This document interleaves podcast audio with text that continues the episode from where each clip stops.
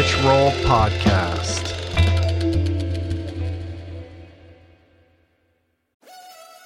We're brought to you today by On. I am a total gearhead. I love researching the latest technology for the sports I enjoy. And I've learned that people often overlook apparel. But what you wear isn't just clothes, it is, without a doubt, technology. Technology that can make or break a performance. And I can tell you, after spending two full days meeting with the apparel wizards at On Labs in Zurich, that On is innovating in this space like no other with next gen premium fabrics and just this heightened level of sophistication and precision and testing and development and intentionality previously unheard of that puts them just miles beyond the competition. I've been rocking On's high performance running apparel, including the long tees, the weather jackets, even the climate jacket, all super lightweight, tailor fit, built to move, and just gorgeous to get you out and get it done in fleet-foot comfort no matter the weather. I'm super proud to be a brand partner with this impressive team. From increasing product sustainability to improved energy return and impact protection, truly Swiss innovation at its finest. To get you moving, On is offering an exclusive 10% discount. To redeem, head over to on.com slash richroll and use code richroll10 at checkout. We're brought to you today by a very exciting brand new sponsor, Go Brewing. I am sober. I don't drink. And I devoted so many episodes of this podcast to the unreal benefits of an alcohol free lifestyle. Why? Because even if you don't have issues with booze and suds, no amount of alcohol is good for you. At a minimum, it wreaks havoc on your sleep and produces a hangover that destroys your energy, your mood, and your focus. At worst, it turns your whole life upside down. But no longer does that mean you have to break up with your favorite brew because my pals at Go Brewing are making all your favorite brews minus the alcohol, fewer calories, and more productive tomorrows. It's not every day that I get the privilege to witness the inception of a company collaborating with our podcast, but that's exactly what happened with Go Brewing. I'm going to tell you this story. A few years back, I spoke at this event in Illinois, fittingly named Go. And it turns out that that very day catalyzed Joe, the founder, to start his own NA beer company, Go Brewing.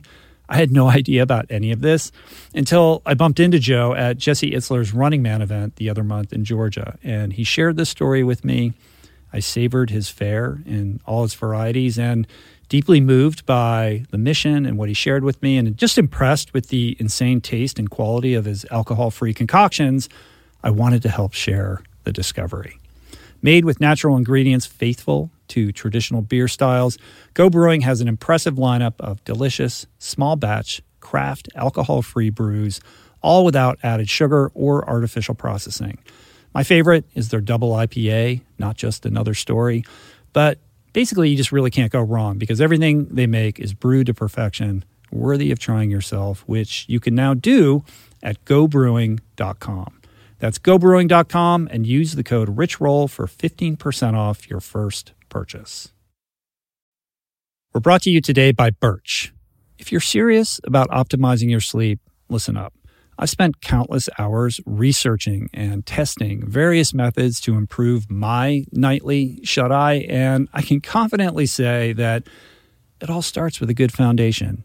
And if your bed is old, if it's uncomfortable, lumpy, then your sleep inevitably is going to be impacted. So it's important to invest in a quality mattress, one that's insanely comfortable, that's organic, sustainably made, and that, my friends, is a Birch mattress. Fair Trade and Rainforest Alliance certified with the finest quality organic natural materials like organic fair trade cotton. Birch mattresses are made with none of the toxic chemicals and off gassing produced by most major brands. Kind of important not to be breathing that for a third of your life, I'd say. Plus, it's super luxurious. I've been sleeping on Birch for about five years, and I'd say it's the perfect ratio of soft to supportive and the craftsmanship is just next level. I've got one in every room of my house. I love it. Pretty sure you will too. And right now, Birch is giving 20% off all mattresses and two free EcoRest pillows at birchliving.com slash richroll. That's 20% off and two free EcoRest pillows. Sleep better with Birch. All right, it's time to take roll call. And we are back. We are ready to take roll call, Adam. Let's do it, man. How are you feeling? I feel good. I feel good. It's uh I love a ho- short holiday week. That's what we're looking at right Yeah. now. Yeah. So this is yet another edition of Roll On, where Hmm. me and my hype man bestie Adam Skolnick break Hello. down matters pertinent, matters current. We take listener questions. Hmm. We talk about what's top of mind. And before we launch into it, if you're interested in having your question discussed on the podcast, you can leave us a voicemail at 424 235 4626. As always, we launch this thing off with a little fitness check in. Yes. How are you doing as the father of a newborn? I'm doing well. Uh and you know, April, my wife has been rocking it back into form too. So it's like it's become like the the thing that we do for fun. I mean, Mm-hmm. really, it's the pandemic, so the thing that we do to blow off steam is is to exercise. Right. And um, it's been good. You know, I sprained my ankle two weeks ago, so I'm just coming back out of that. But I was able to run after a week and um, just a little bit by little bit. But I've started working with Nicolas Remires, the French, uh, he lives in Sweden, but the French swim runner who won Catalina with his partner. Catalina Otillo. Yeah, he's the head Champion. of Team Envol, which Right. is like this dominant team in, Super in swim dominant. run. And he kind of has these things where you can join in remotely and do his workouts, and he prescribes workouts for you. That's cool. So I did my first one this morning. It's it was like a zone one to 3 Mm-hmm. Um, included this skipping and running, kind of minute skipping, a minute running at zone three For like technique to or get my technique down. Interesting. in the sand or where did you do that? I did it. No, I just did it in the in the like. The problem is where I live. In your you're either wetsuit? going a little uphill or a little downhill. Uh-huh. Uh, no, I did it in my uh, really sexy running shorts.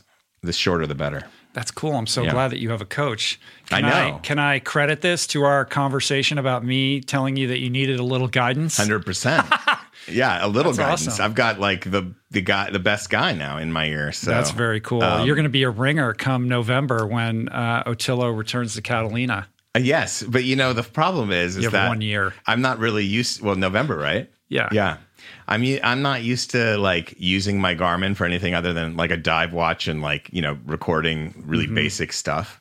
So this morning I I hit run thinking I have to remember all the different you know minute this and ten minutes five minutes.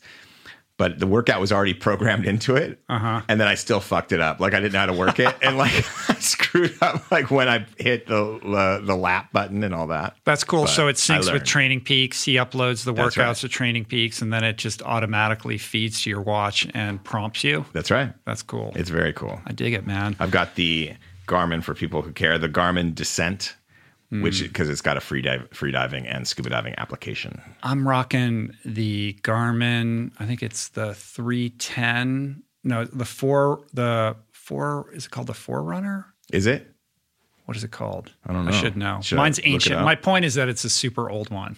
Exactly. Well, you don't need know, like coaching. a- you're like I do you're need fu- you're fully baked. No, no, no. I'm a I little- need- I'm a little Duckling. I need a tremendous amount of coaching, especially when it comes to swim run. And I fully intend on competing in that uh, Otillo Catalina. Next Full the full distance. we'll see. Yeah, maybe. My goal is like in a year to do a full distance one. Yeah, you should. But um, I would like to also do the 15 mile or 15k one first, Mm-hmm. Yeah. something like that. Yeah. Yeah, you should. Oh, yeah. Um, it's exciting to see this sport grow. My buddy uh, Garrett Weber Gale, who was a very early guest on the podcast way back in the day, Olympic gold medalist um, back in the Phelps era, um, is now getting into swim run. He did one recently in Austin. He was all fired up. Back in the Phelps era. Yeah. That just ended. Well, yeah, we're old. Early Phelps. We're old. If you're young, that was a bygone era. Wait, no, but he well, was Phelps in the last was, Olympics. He was, yeah, but this, I think he he he competed uh, in the Olympics. I think was it London? Yeah, I can't remember. 16. Yeah, yeah, yeah. I think so. Oh, so your boy, it, well, that was Wait, what? no, that was Garrett- 12, No, right? Garrett. No, Garrett was swimming in twelve. 12, yeah. yeah, yeah, yeah. Pretty Wow. sure. Hopefully, I'm not wrong. That's crazy. that. That's crazy Anyway, how long Phelps has been, w- I know been dominant. I know. nuts. When you speak of the era, you have to talk about which part of the era. I guess Exactly. Um, but on a personal level, I'm back slowly working my way into Good. doing some some running and some cycling. As I've spoken about at length in the past, I've been dealing with some back issues, and um, that's sidelined me. And then I went into the gym and started developing my strength, which was very productive, and I enjoyed and continue to, or you know, will continue to engage with. But uh, I started working with this body worker guy called Lawrence Van Lingen, who's Okay. been uh, a godsend. He's this South African miracle worker, and he's been working on my back. Yeah, he's down in Laguna. Okay. Um, So you had to make the haul. but he, well, he, I, I was introduced to him through Chris Hauth, uh, who uh, works with him as well as Emily, his wife, and uh, in just a couple sessions, he's really made some great strains. Fantastic. and has been a guiding force. So I feel like I, it's not that it is completely resolved, but I feel like I have a path, and he gave me some certain gentle exercises to work on, and I'm intending on seeing him pretty consistently. So So no weights that feels now. good. Uh, no, I've kind of backed off that a little bit and getting back into some endurance stuff and just trying to lay a base. And if I look at next November as you know an interesting race to get involved with, that gives me something to put my sights on. Yeah. I, I saw you were in the pool as well, right? Got back on Mm, a little the pool? bit. Yeah, there's a pool actually near where we're recording that uh, uh, is it's a big complex, and you can book lanes online, and Okay. it sells out pretty quickly. So Oh, you got to really? do it kind of in advance. So I actually booked all these times throughout the week, and then of course my schedule didn't align with Right. that, and so it was like four dollars, you know, for an hour. so a lot of that money went by the wayside. Yeah. Um, but I figure, you know, best to Got try to get the, something? bank those in. No, so I've been hitting that pool a little bit. I mean, I'm far from being conditioned right now, but it feels good to start getting back into contact with it. So that feels good. And I like seeing those Instagram stories where you just flop your, you know, your your pull buoy and your paddles. I and, know. Yeah, people love that. That's my thing. it's a cool thing. Yeah. keep People doing are it. like, what are those? It's things? comforting. What are those paddle things? Yeah. You know what's interesting uh, is that I'm I'm listening to Bonnie Tsui's book Why We Swim right now. Yes. who was introduced to me through you, and she's coming on the podcast next week. Very exciting. Um, it's a great book, and she has this, you know, beautiful way of putting an anthropological lens onto like the human relationship with swimming. Mm-hmm. Um, and Kim Chambers plays a big part in the book. She does. Uh, and she explores all aspects of, you know, our relationship to the water through cold and hot and long distance and open water, et cetera. Um, the but- shipwrecked guy in Ireland. yeah, exactly. cool. The guy Iceland. in Iceland, yeah, Iceland, who yeah. swam to shore and became Yeah. this national hero.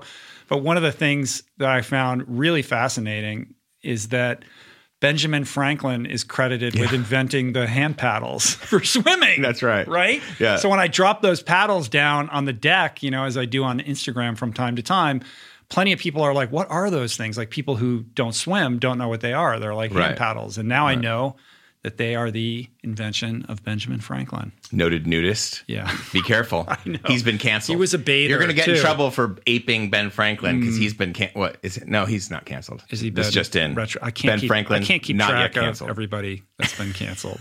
anyway, But I like that. I liked uh, her. Not to uh, get d- too deep into it because you're going to have a whole episode with her. But you know, uh, what was cool as someone who I've known her uh, for years, although o- only in person a couple of times, but uh, but have kept in touch. Um, seeing her family story and how that was related to swimming Mm-hmm. Right. was really cool. how her parents met Yeah, in the in a pool. He, Yeah. her dad was a lifeguard that's in right. Hong Kong. In Hong Kong. Yeah, All right. So that was really cool to yeah, see. interesting. Yeah. I Um, uh, I met her in Tahiti and we dove together uh, Mm. years ago on like a press thing when when we both were still doing those the, press trips. The Don't free do those diving, anymore. a free diving dive. No, mean? it was Or just, a scuba dive. And at the time, I was pretty new to scuba diving, and I was like an air pig just sucking my bottle.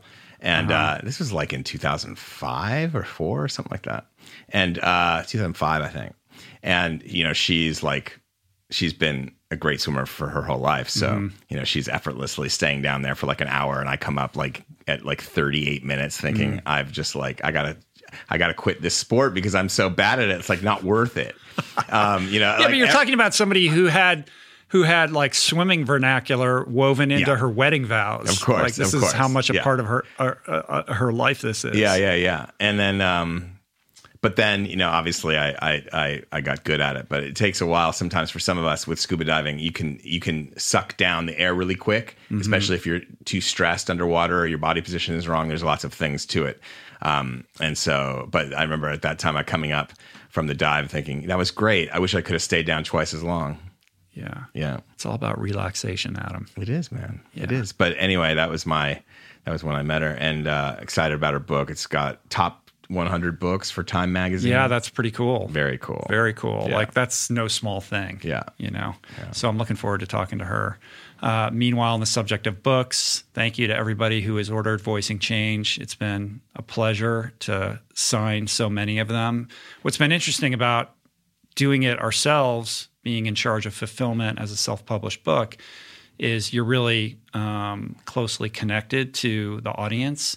And when we made it available, we thought, well, we'll we'll offer it to people who just want to buy it. But if people want a signed copy, you know, we'll add that as like a bonus little extra, thinking that maybe I don't know, ten percent of people would want a signed copy. Hmm. But it turns out like. 90% or 85% or something like that want a signed copy, which is amazing, but also means that I have to spend hours and hours and hours signing these things every week, which is great. And I'm Hours happy and hours to do and it. that's a good thing. Listen, this is what we call call a quality problem. A quality problem. Adam. I'm happy to do it. So thank you to everybody who's ordered the book. Um, it's been really cool to see people sharing it on social media, Hmm. and uh, and just you know really um, gratified by that whole thing. Yeah. Uh, meanwhile, we are moving forward on the new studio. I shared a couple behind the scenes pictures of, of the build out. It's coming along. I think we're going to be up and running in there probably conservatively in three or four weeks. Oh, nice. Yeah. That's amazing. Yeah. So, Three or four weeks. well, we're just waiting on the cert of occupancy so we can start really moving in all Yeah. the furniture. Um, and that's a bureaucratic, you know, regulatory thing that we're working with the developer on. But we're pretty close to getting that. Once we get that, then we can go in, we can hang the lighting rack and, you know, get everything configured. It won't be completely done, but I think we'll be able to get up on our feet and start recording episodes in there pretty soon. Fantastic. Which is super exciting. Um, it's really cool. I can't wait to like just be a uh, squatter that Well, just we shows have- up and just writes and, and like you're like wait wait we got a bunch we got a bunch of furniture courtesy of fully who's been a great Oh. podcast sponsor over the years they make this wonderful line of ergonomic movement oriented furniture so we got Oh, a bunch of standing desks and um, some stools and etc. So I think we're, we have like five or six desks in there. We're Right. going to be able to move the whole team over there so we can all work together.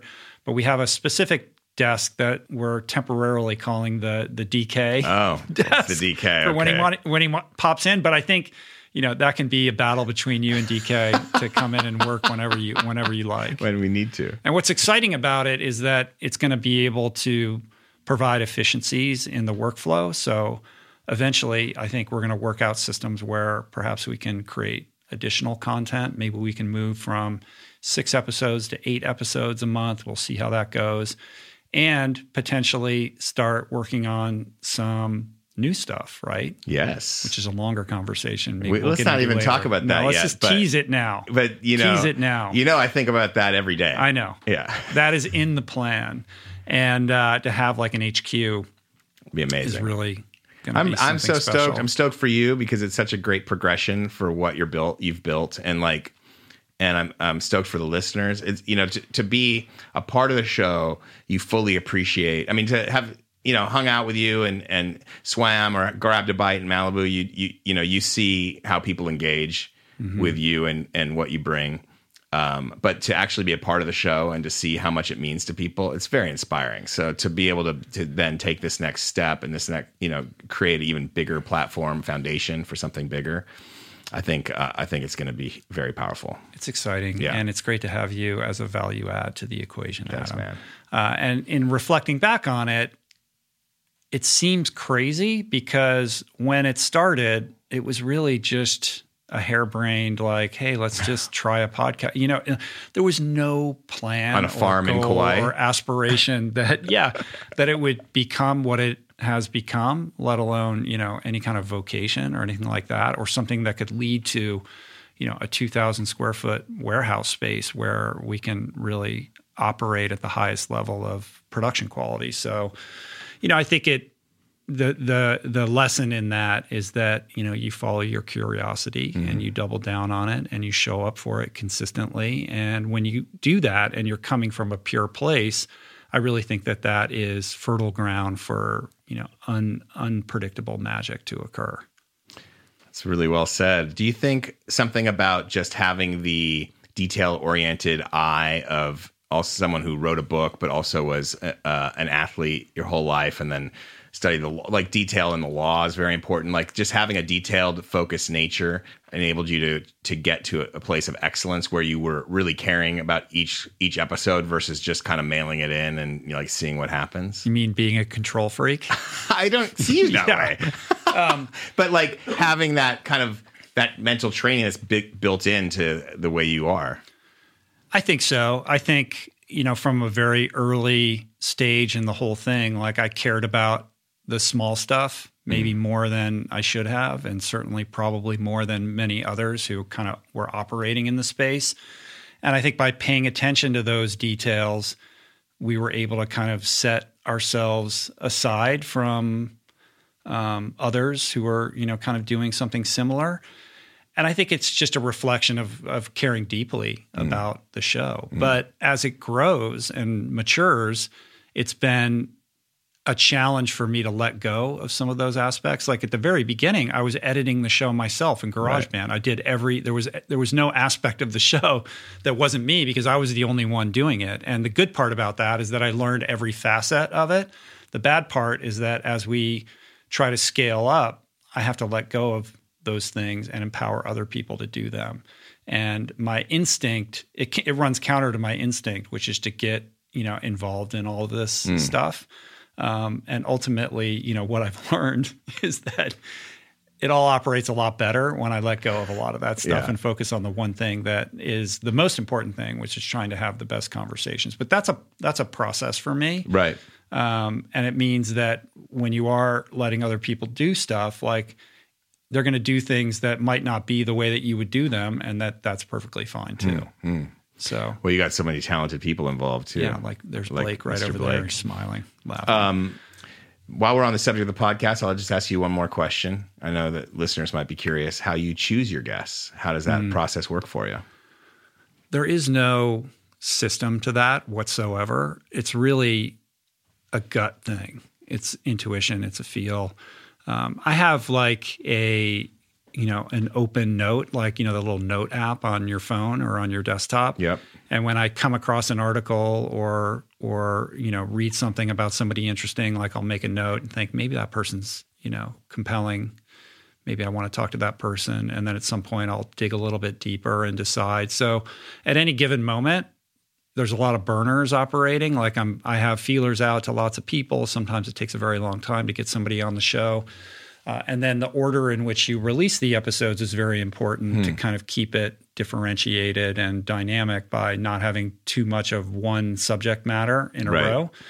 But it's really a feel thing. And I've made mistakes over the years, and I've talked about this before, but I've made mistakes where a lot of people are saying, "Oh, you got to have this person. They're great. You know, they're awesome. You do it. You know." And, and, I'm like, "Yeah, maybe. I don't know. I'm not really feeling it, but because everybody seems to think this person's amazing, I'll do it." Right. And then the episode ends up being a little bit flat, and that's not to cast any aspersion on the guest. It's because if I'm not personally, you know, emotionally heavily mm. invested in this person's life then I'm not the best host for that conversation. Interesting. So I've really learned to just trust my gut and yeah. to follow, you know, what inspires me. And the only rule is like I'm curious about this person. And I've had to balance that as the show grows against the number of pitches that I'm now on. The, I mean, it used right. to be in the beginning, it's like I'm cajoling and begging to get anybody to come on the show. Right. Right. And I felt so grateful that anybody would donate their time to come on. right. Now I get, you know 10 to 20 pitch emails from publicists every day with this person who Right. wrote this book and that person who wrote that book and it's really difficult to kind of navigate all of that and it, so it's not about getting people to come on the show it's about getting the right people to come on and I pitched you Bonnie.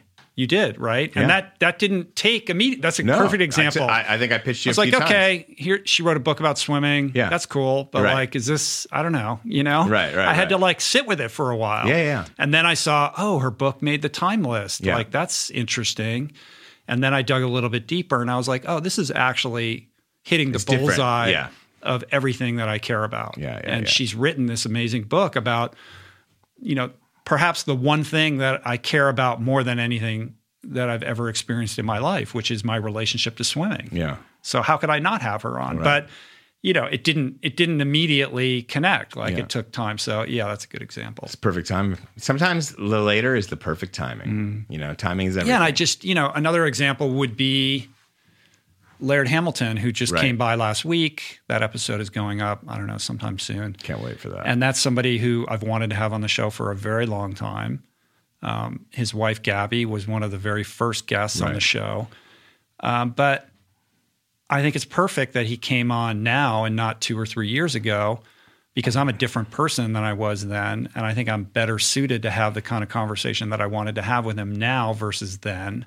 So these things all have their own timing, and I've also learned to trust that timing, like getting out of the business of trying to force a guest or an, a certain episode to happen and just being in the allowing like oh it's not right right now it'll come around if it's supposed to but that's not you know? easy. and so i don't so i don't press too hard like I, I put feelers out like i'm always fishing and Yeah. you know i'm in various stages of email communication around scheduling but i don't get in there and try to compel anybody to come on because another thing i've learned is that i only want to have conversations with people who actually want to be here Right. and when you cajole somebody to be here when maybe they're like, what am I doing? Like, who's this guy? Like, why am I doing this?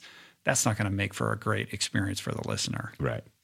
But it's not easy to do the at first with the allowing. Then you get used to it. Mm-hmm. But like at first, for me, especially you're saying control tendencies to allow. I've had that problem with reporting stories where I really want a source. I really want a source. Now I'm much more relaxed about it. And Well, you're also dealing with a deadline, Right. I'm dealing with the deadline. I'm dealing with, you know, also just doing the story justice, which requires for me talking to multiple people so I can get different angles. Um, and sometimes those requests don't get answered right away. But um, nothing helps your allowing like having a, a new baby in the house. You're like, you know what? Who gives a fuck? I've got to Right. change a diaper. Yeah, puts things into perspective. Yeah, yeah, yeah, Right? yeah, yeah, yeah. And all I can tell you is that it's good life advice in general. Yeah. Like you don't want you you, you need to push for what you want, Mm. but there's a point at which that starts to venture into terrain that's going to produce the opposite of the result that you seek. No doubt. And there is an art to the surrender or the letting go and the allowing to provide the space that some of these things require in order to manifest in a certain way. And that's something that I've kind of feel like I've honed over the years. Ask Bonnie about the fallow period. I will. Yeah. I don't know what that means, but She, but she, yeah. I'll make a note. Yeah. Make a note. Um, cool. All right. Well, before we we we dig into the the subjects of the day that we're going to talk about today, I think it's worth spending a few minutes um, or a minute or two uh, just reflecting on the last episode that we did together, Yes. which is perhaps the most politically overtly political podcast that we've ever done. Yeah. Um, and I stand by it, and I'm proud of that conversation that we had, and I feel strongly about the opinions that I expressed. And that episode was met with a predominantly positive reaction, but it was not without its detractors either. And we were on the receiving end of a lot of feedback, tons of emails, like I said, mostly well received. But there was more than a few who vigorously disagreed with my politics, your politics. And I just want to tell all of you if you're listening, if you were one of those people and you've decided to still tune in, that um, I appreciate that. Like I acknowledge the disagreement and the fact that we may not or don't see completely eye to eye, uh, but that's what these conversations are about. And I, and I and I credit those people who took the time to write messages, some of which were quite lengthy Yes. and well thought out. I think that that's to be lauded. Like if you feel differently and you take the time to sit down and explain why you disagree, how can I not do anything but but welcome that? So I appreciate that. Thank you. Yeah, th- and thank you. I 100% agree. I, I, I, I stand behind everything I said. Um, but I will say, you know, sometimes I think uh, some people are put off by a tone that I might express my opinion in when I feel strongly about something. And all I can say is what I feel most strongly about is uh, y- unifying and coming together in a way and building a better country and a better world. Um, so that's all. That's all it's coming from. Just that place only. It's not ever an elitist place. It's not ever uh, looking down on anybody. Sometimes we joke about like getting news from YouTube or whatever because it it does seem ridiculous to me since I make my living as a reporter and I know how that stuff is made and I know it's made by caring people who care, you know, who who are really competent. So so that probably is where that comes from. But I'm trying to. I mean, it's it's fun. It's I'm trying to have fun at the same time. Yeah, So, I get it. Yeah, and yeah. It, it, I think you know, I think for the most part, people understand that. Yeah. Um, but the unifying thing is important. So uh, I applaud you if you disagree with me and you're still tuning in and listening to this. And I hope that you continue to to plod this journey with Same. both of us. come come aboard. we might piss you off every once in a while. I hope not too much. no, but just every once and in a like while. And like I said, and I said this last time, like I don't court controversy. I'm not trying to be, you know, a, a firebrand in No. any regard. I really do want to create a, a, a place where anybody feels comfortable here. but the fact that your podcast, which is really about making like making yourself better, making the world better, like being more open, has become a source of controversy. Kind of speaks to the moment that we're in. In which case, we're, we've all felt the need to express ourselves in, in ways that we haven't before. Well, you know, we're all, all of us, uh, no matter how grounded we are, we're all a little bit more easily triggered than we have been in the past. Yeah. And, and, and, you know, we're walking this tightrope, this high wire act where, um, you know, we're dealing with some really big problems and there's some pretty large disagreements about how to solve those problems. and there's microphones everywhere. There are. and so like Yes. it all gets magnified you know it's like it's it, it's all true it's there's some really tough stuff we're dealing with but also there's just so much media about it The revolution will be podcasting. the revolution that's bird next book idea I know.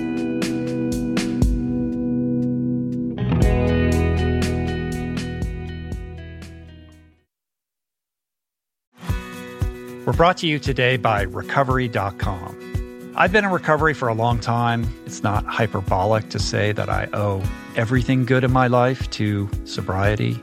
And it all began with treatment, an experience that I had that quite literally saved my life. And in the many years since, I've in turn helped many suffering addicts and their loved ones find treatment. And with that, I know all too well just how confusing and how overwhelming and how challenging it can be to find the right place and the right level of care, especially because, unfortunately, not all treatment resources adhere to ethical practices. It's a real problem, a problem I'm now happy and proud to share has been solved by the people at recovery.com who created an online support portal designed to guide, to support, and empower you to find the ideal level of care tailored to your personal needs. They've partnered with the best global behavioral health providers to cover the full spectrum of behavioral health disorders, including substance use disorders, depression, anxiety, eating disorders, gambling addictions, and more.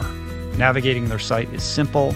Search by insurance coverage, location, treatment type, you name it. Plus, you can read reviews from former patients to help you decide. Whether you're a busy exec, a parent of a struggling teen, or battling addiction yourself, I feel you. I empathize with you. I really do. And they have treatment options for you. Life in recovery is wonderful, and recovery.com is your partner in starting that journey. When you or a loved one need help, go to recovery.com and take the first step towards recovery. To find the best treatment option for you or a loved one, again, go to recovery.com. What is the meaning of life? What happens when we die? What is our purpose here? If, like me, you ponder these delicious existential questions, I have got just the thing for you. It's called Soul Boom. It's a podcast hosted by everyone's favorite best friend and my friend, the deep thinking and deeply hilarious Rainn Wilson, where he communes with intellectuals and entertainers, theologians and philosophers in intimate exchanges that tickle the mind, heart, and yes, the soul. Subscribe to Soul Boom on YouTube or wherever you get your podcasts and explore other groundbreaking series at voicingchange.media.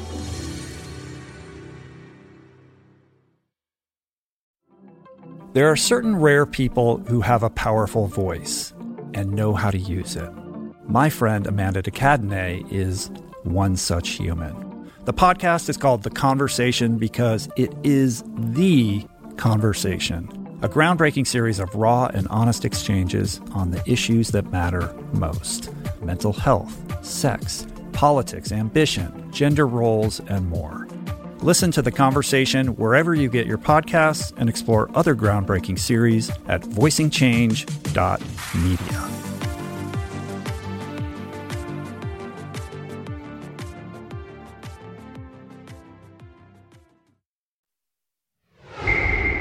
Um, all right, let's pivot to the big story. Big story. The big story, you know, it's Thanksgiving week. It is. This is dropping on Thanksgiving Day, my friend. So we thought uh, that it would be a good time to talk about gratitude, the practice of gratitude. When is it not a good time to talk about gratitude? exactly. Like we're pivoting to gratitude, listeners. Um, and This uh, will not be a political.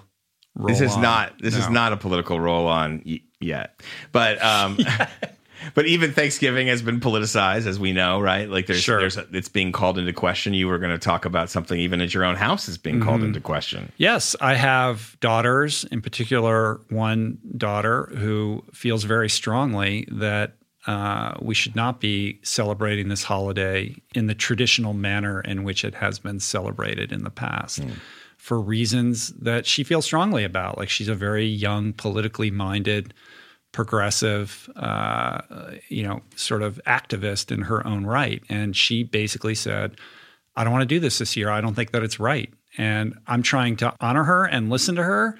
And it's been a little bit of a dance because we still want to be able to have a family dinner and express gratitude and give thanks for the many blessings of our lives.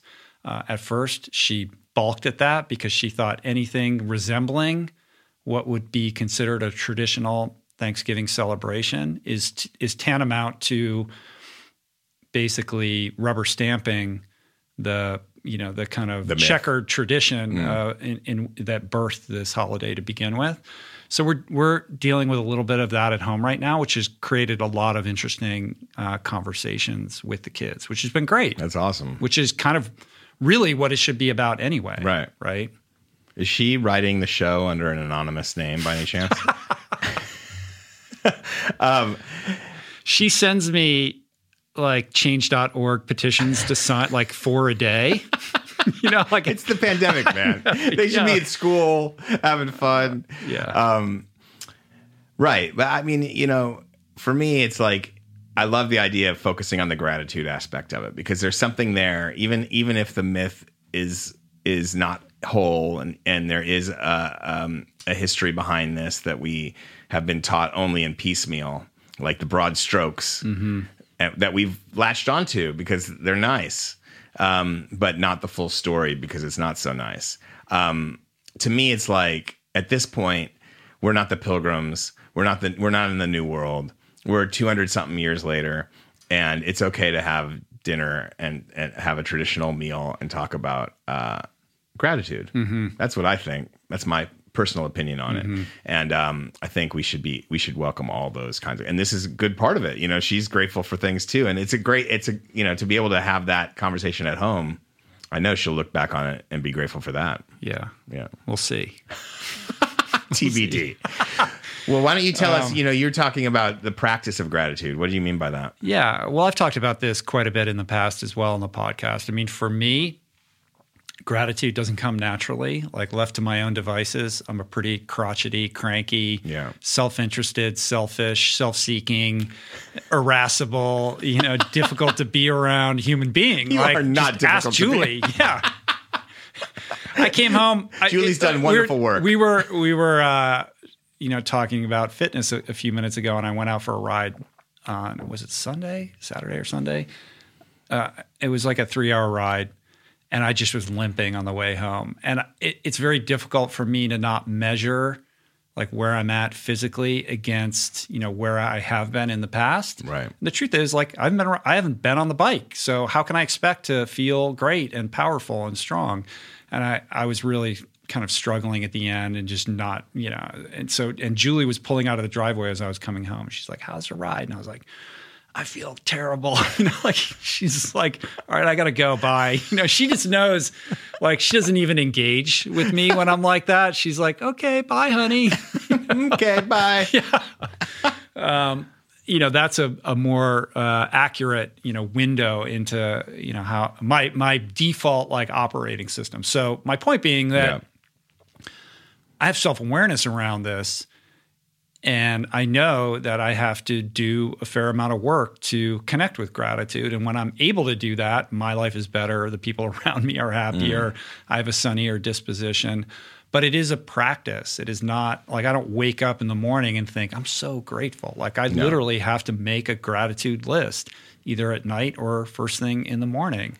I have to really sit with that and remember like here's where i'm at. Like look at what where I was before, look at where I could be, look at what's happening with all these other people. There's so much for me to feel grateful about. Um, and it's important for me to do that in order to feel that because that's what makes me feel whole. And it makes me a better servant and a better parent and a better partner and a better friend. But without that, like I said, I will just, no matter how many times I remind myself, if I don't do it diligently, like you, you can't sail on yesterday's wind, like Chad Wright says, like I have to do it uh, every single day or I lose sight of it. And so I think Thanksgiving is, you know, it's sort of like, shouldn't every day, you know, the trope always comes up every year, shouldn't every day be Thanksgiving? And it should, right? Right. this is a this is a day where we kind of canonize it and we give it a lot of attention but but gratitude being the foundation of thanksgiving is something that we can practice on a daily basis Yeah, and it brings the light in, right? Like when you're when when things aren't going well, to like bring it back to basics and to mm-hmm. remember what you are grateful for can reset your body and mind. It can mm-hmm. like bring the pulse down and the stress down, and you can you can get some light, even if it's just for a few minutes. it's all going to be fine Yeah, and hopefully that's all true. But like even just for those few minutes, just to remember what you're grateful for. I mean, to be grateful for something simple, you know, like a meal, Right. Um, is is like a harvest, something something, but not banal, but like a harvest, like something that that you should expect to reap. Yeah. Um, that's to me what's cool about gratitude is is not just the big things, but like all the things. So I I, I texted you that we should do a little practice right now. Right. One big thing, one small thing, one obvious thing, one fucking hard thing that made us who we are. Uh, our own little gratitude practice. So, um, what's your big thing? the big thing i mean there's plenty of big things that come to mind uh, the most important is your health right I'm, I'm, I'm grateful to be healthy and that's something we tend to take for granted i'm grateful for my family for my sobriety for for my career like these big kind of top of mind things fall into that category of the big thing Yep. um, but they can be things like, you know, I have food on the table. Like it does. It's it's hard to talk about this because it does sound so trite and like lame, Right. You know, Well, I even said that. Is but that's why it's corny? important to like Yeah. really sit with that for a minute. What is the one big thing today? Today, Today, the one big thing. the one big thing is is uh, is health. Okay, Yeah, that I feel healthy in my body. that's awesome. What For me, you? the one big thing is Zuma, the baby, the beach or the baby. the baby. Zuma Beach. you should remind nice if too. somebody's new to this, you, your newborn's name is. That's Zuma. right. Mine, he is uh, 12 weeks old. Mm-hmm. and uh, and he's what really fully waking up now and like you know engaging and, Mm-hmm. and reading and and looking at the pictures and like going on walks where he's checking things out much more and um and we have this nice cheat at home now where we don't always just read him the kids book sometimes if we want to read our we just read the book that we're reading Uh-huh. i read him a murder mystery a couple, like a couple weeks ago Oh, wow. hoping it doesn't sink in too deep but he's just hearing the, the words i think i don't speak Yeah. Uh-huh. baby so i think it's working I think it's important to not speak baby Yeah. and to just be a human being, Yeah. you know, and, and, and kind of grant them that dignity that Yeah. you're recognizing them as a sovereign human being. Yes. Um, and I'm thankful. The other big thing besides just Zuma is that he's now up to seven hours and 20 minutes in a row of sleep. so Mm, that's we're getting there. huge. We're getting there. If I went to bed at See, seven for o'clock, that would be a small thing for for other people, Yeah. but that's a big thing. It's a big thing for us at this moment. Yeah. At this moment. Um, what about the small thing? the thing that immediately comes to mind for me is having a good night's sleep last night. Fantastic. which is small, but it's kind of big too. Yeah. Like it's a small thing, but like when I wake up and I've had eight hours and I feel good, like that's that's a that's a small thing that's actually huge. And I'm grateful that my back pain is reducing. There you go. You, For me, it's just being able to exercise during the pandemic, having having that outlet, like having that connection to something and moving the body during this period of time. I think it's really Mm-hmm. been helpful and useful. Um, and it's a small thing you can do every day. Mm-hmm. And sometimes it really is small for me. It's not like I'm like this. I'm no Ultraman. You know, like I'm not. I'm not yet, doing it. yet. that's going to be the title But, of this you know, podcast. sometimes Roll it- on yet. Believe me, it is a small thing when I exercise, Uh-huh. but I am doing. I do do it consistently, and doing and and really enjoying it. So that's it. One small things can be the big things, and then the big things can also be the obvious things, which is the next category. So These things all bleed together I to know. me. What's the obvious? I mean, thing? the obvious thing is, you know, beyond like my kids also being healthy Yeah. and them all being at home right now and being able to enjoy them, uh, doing the podcast. That's an obvious thing. Yeah. But I'm super grateful that I get to come in here and do this and have these conversations with you and other people, and that I get to make a living doing something that I enjoy. Like, it's crazy. Mm-hmm. How many people get excited when they wake up in the morning to go do the thing that actually puts food on the table. Like I don't take that for granted at all. No. I mean, actually, I should say I do take it for granted unless I engage in this process and remember and connect with what a gift it is. Yeah, the gr- the gratitude to be able to do this for a living and have the fr- it's like it provides so much freedom, doesn't it? Mm-hmm. Like you, you don't have to pour yourself into something that's like mind numbing, but that doesn't mean there aren't details. work. There's there's a there, there's still shit you don't want to do. Every job has shit you don't want to do. Um, but uh, but yeah, Ah, I got to call Adam and go over the outline this morning before the podcast. Can't believe he's so he's so talkative. He's so chatty. Um, you know, it's funny. I put the obvious thing in there as a place for us to put the family stuff, so we didn't get in trouble by not putting them in the big thing. Mm-hmm. but I'm glad we did them as the big thing, Yeah. and then the obvious thing. I would say uh, for me this year, for sure, last two years has been "Can't Hurt Me," and the and the people rallying to that book. Um, you know, it literally is has has completely changed my credit score. So I appreciate Right. that. Uh, my life too, but like Yeah. the, Your credit my score. credit score has really benefited from it. It's, incredible, Yeah, man. yeah, and um, so and just the fact that it's helped so many people and just to be a part of that. So thankful to David and Jennifer and Can't Hurt Me. So Mm. cool. That's my big thing. Yeah, my cool. obvious thing. And then One fucking hard thing to be grateful for. yeah, this is my favorite category. I think it's the most important category because it compels you to reflect on uh, things that are perha- were perhaps difficult or that you're enduring right now, and trying to find where the lesson is in that. And I think those are the things that can really shift your perspective in your life. So in my case, there are obvious fucking hard things to be grateful for, like my alcoholism. I remember when I came into recovery and people would identify as a grateful alcoholic. And i was like what is that? Like why would you say that? That's insane.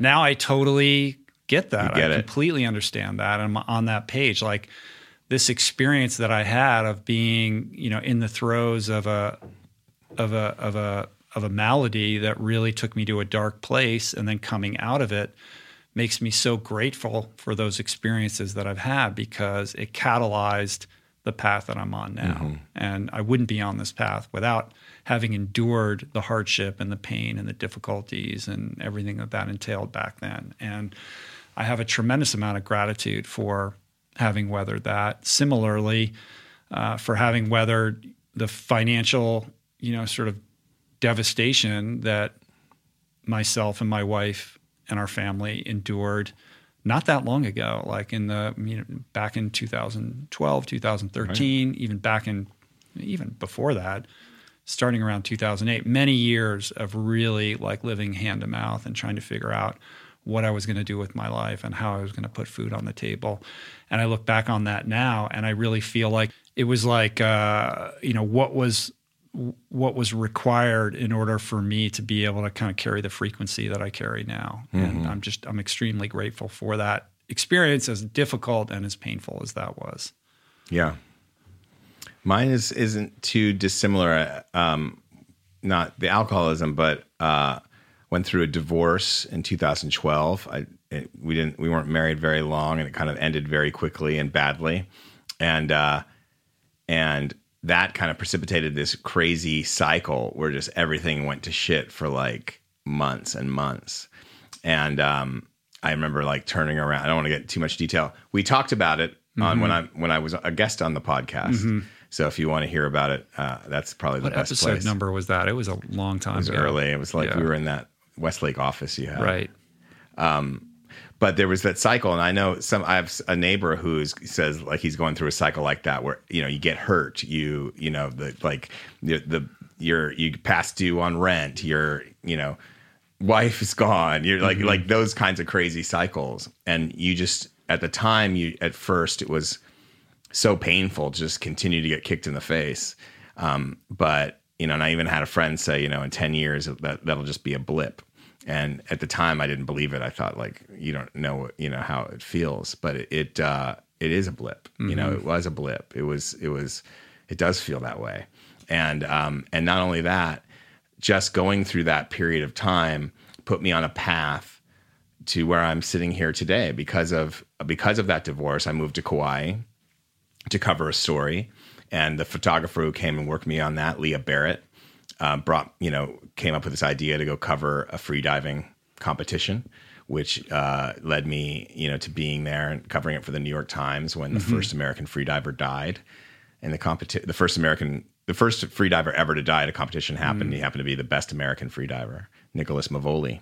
And uh, subject of one breath. So mm-hmm. that became that that just triggered everything book, right. Like without the divorce none of that happens. Other things happen which is fine. But like without that feeling that pain and going through all of that, you know, you just never know what's on the other side of that. And so you have you you have to get to of course, you have to get to the other side. It's not as easy to get to the other side depending on whatever someone's pain might be or circumstances might be. Some people don't get to the other side because they give into it or give up or or or the it's so like whatever they're going through is mm-hmm. so bad mm-hmm. that it mm-hmm. prevents them from doing that. It's not always an, an internal fortitude that yeah. gets you to the other side. Um, I wasn't threatened. My life wasn't threatened, but there was plenty of times where I felt like things were going quite. I remember getting caught out in um, what you know while I was in Kauai, getting caught in you know over you know overhead surf, couldn't get in, and just kept. And there was nobody around. I mean, I had moments like that in that period. Like this is it. yeah, like like you're like, whoa, this is really the universe mm. saying. saying something. We're putting you in the wash cycle. getting, getting well, slammed around. But now I'm grateful for them. It's you know? interesting yeah. how uh, rear view vision is always 2020. Yeah. The more that time passes, and our ability to prospectively uh, cast that glance forward is nothing but blindness, yeah. right? Like we can't see the path ahead of us. No. And when you're in that pain point, when somebody comes to you and says, you know, Adam, right. this isn't happening to you; it's happening for you. You're like, right. fuck off, right? You know, that is like yes. not what you want to hear. No, no matter how true it may or may not be. But I can tell you, as somebody who's now in their mid fifties, like when I look back on the most difficult, the most, you know, enduring moments that I've had to weather over the course of my life, without a doubt, they invariably were experiences that led to a better outcome Hmm. in the future that I could not have predicted or foreseen in that moment. Hmm. And the only kind of uh, comfort that I can give somebody who is struggling, who finds themselves, you know, treading water or powerless in a situation in which you know chaos reigns and they can't see their way out of it, is just to stay in it and break it down into the most finite of moments. To be present with what you're experiencing, try to do the next best right thing that you can do and to maintain your composure and equanimity. Like if you can navigate it from the perspective of a Jedi where externalities don't penetrate your core and you can figure out how to remain true to yourself, that's all you can do, Yeah. That's a big deal. That's a big thing too. which is really difficult it's to do. especially when chaos descends, which is what I used to talk about when it was happening. Was chaos descends, and it does, and there's nothing you can do about it. Sometimes chaos descends. It's, DFO. It's your time. Don't freak out. It's your time. Yeah. And so I, we're laughing about it because we've been through it. But like when you're going through it, it it is so painful. So when we talk about these kinds of things. You know they are from experience Mm-hmm. to, to some degree, and and um, but you know if it wasn't for that period, I wouldn't be sitting across from Rich Roll right now. And I wouldn't be sitting across from Adam. Skolnick. We weren't about. We wouldn't be on talking about vegan Thanksgiving of- ideas. Of, exactly, getting to talk about how are we going to have a plant based Thanksgiving? yes, let's pivot. yeah. So uh, every year I end up talking about this. I think Thanksgiving presents an amazing opportunity to kind of ply your plant based skills, uh, to be an environmentally conscious person, trying to live a little bit more sustainably and compassionately with our animal friends. And it's difficult, especially when family members are involved or large gatherings. Like, how do you do it plant based or try to introduce a plant based bent to what is traditionally a foul? And I say that, With a W. yeah, foul, like poultry foul, Yeah. uh, bent to the whole thing. Um, but there are some easy ways to do it. I think when you set aside the turkey, let's face it, turkey actually isn't that good. It's pretty dry and tasteless Right. overall. So Right. I don't get the big fascination with the whole thing. It probably tasted better when it was a wild turkey that they, that they hit with an arrow. You know, it seems more ceremonious than anything at this Yeah. point. Yeah. Um, but from a pure like taste perspective, I challenge you to come up with an argument about why turkey tastes great and why you need to have it. Really? So let's set that si- Okay. aside right now. You Why you need to have it? No. Why? let- Come to me with an argument like why Why it's still in turkey tastes so good and you just like you crave it or whatever. it's the gravy. I think it's the the ceremony around it. Yeah, it's the gravy, It's the it's the, gravy. seasonings, It's all the- it's all the other stuffing, stuff. It's all the other stuff, and all the other stuff is plant based. So get be. rid of the It can turkey. be, yeah. you can have the potatoes and the sweet potatoes Yeah. and the stuffing and the cranberry and all of that Yeah. without any of the other stuff. You don't have to kill a bird. Um, but if you're looking for guidance, I got a couple things that you can pursue. The first would be to check out our Plant Power meal planner for like a self-serving plug here, but thousands of recipes that you can customize and plenty of stuff in there that is highly appropriate for Thanksgiving. So check that out. That's at meals.richroll.com. Also, Julie and I several years ago, and it must have been, I don't know, six or seven years ago, did a series of videos that I think are still on my YouTube channel. I'll find links to all of them, where we um, walked people through a variety of recipes around Thanksgiving, plant based recipes. So uh, check the show notes for that. The Washington Post just came out with an article vegetarian and vegan Thanksgiving recipes to Yeah. anchor the menu. I mean, it's amazing when the Washington Post is writing articles about how to have a vegan Thanksgiving. no kidding. This is where we're at it's, culturally, it's which got- is it's, amazing. it's really advanced. It's incredible. And our cookbook, The Plant Power Way, we've got tons of recipes in there that are that are also very Thanksgiving adjacent. Yep. Um, Julie had an interesting um, idea the other day, like in in kind of delicately, you know, trying to traverse this this upcoming holiday with our daughters and their sensibility. She found this cookbook called the Sioux Chef. Sioux spelled like Sioux Sioux Native American S I O U X. It's not a vegan cookbook, but Um, most of the recipes in there can be easily veganized, but basically it's traditional Native American cuisine, which is really the, the kind of baseline genesis of the whole Thanksgiving rigmarole to begin with, right? Yep. Um, I can't remember the author of this book, and I was going to bring it because she had it on the kitchen table, and I forgot to bring it.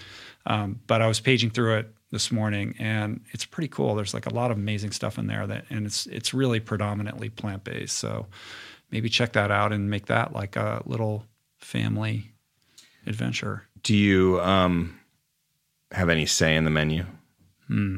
Do I have any say yeah, in the you menu? personally. I have a say.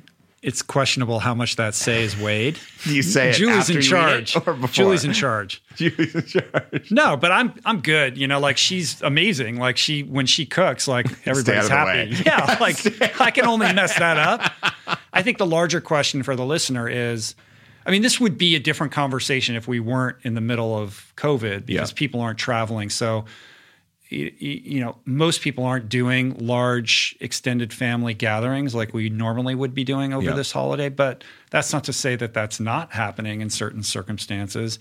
And I think if you're going to be attending a dinner and hopefully doing it in a safe and socially distanced way, I don't know how that works, but um, you can bring a plant based dish. Like you can't, Right. you may not be able to commandeer the entire menu, but you could introduce uh, a recipe that maybe ordinarily would be meat or dairy based, Right. But do it in a plant based way and use that as an opportunity to say, "Hey, look, it you know this is great. It tastes amazing, and it doesn't have to have those other things in it."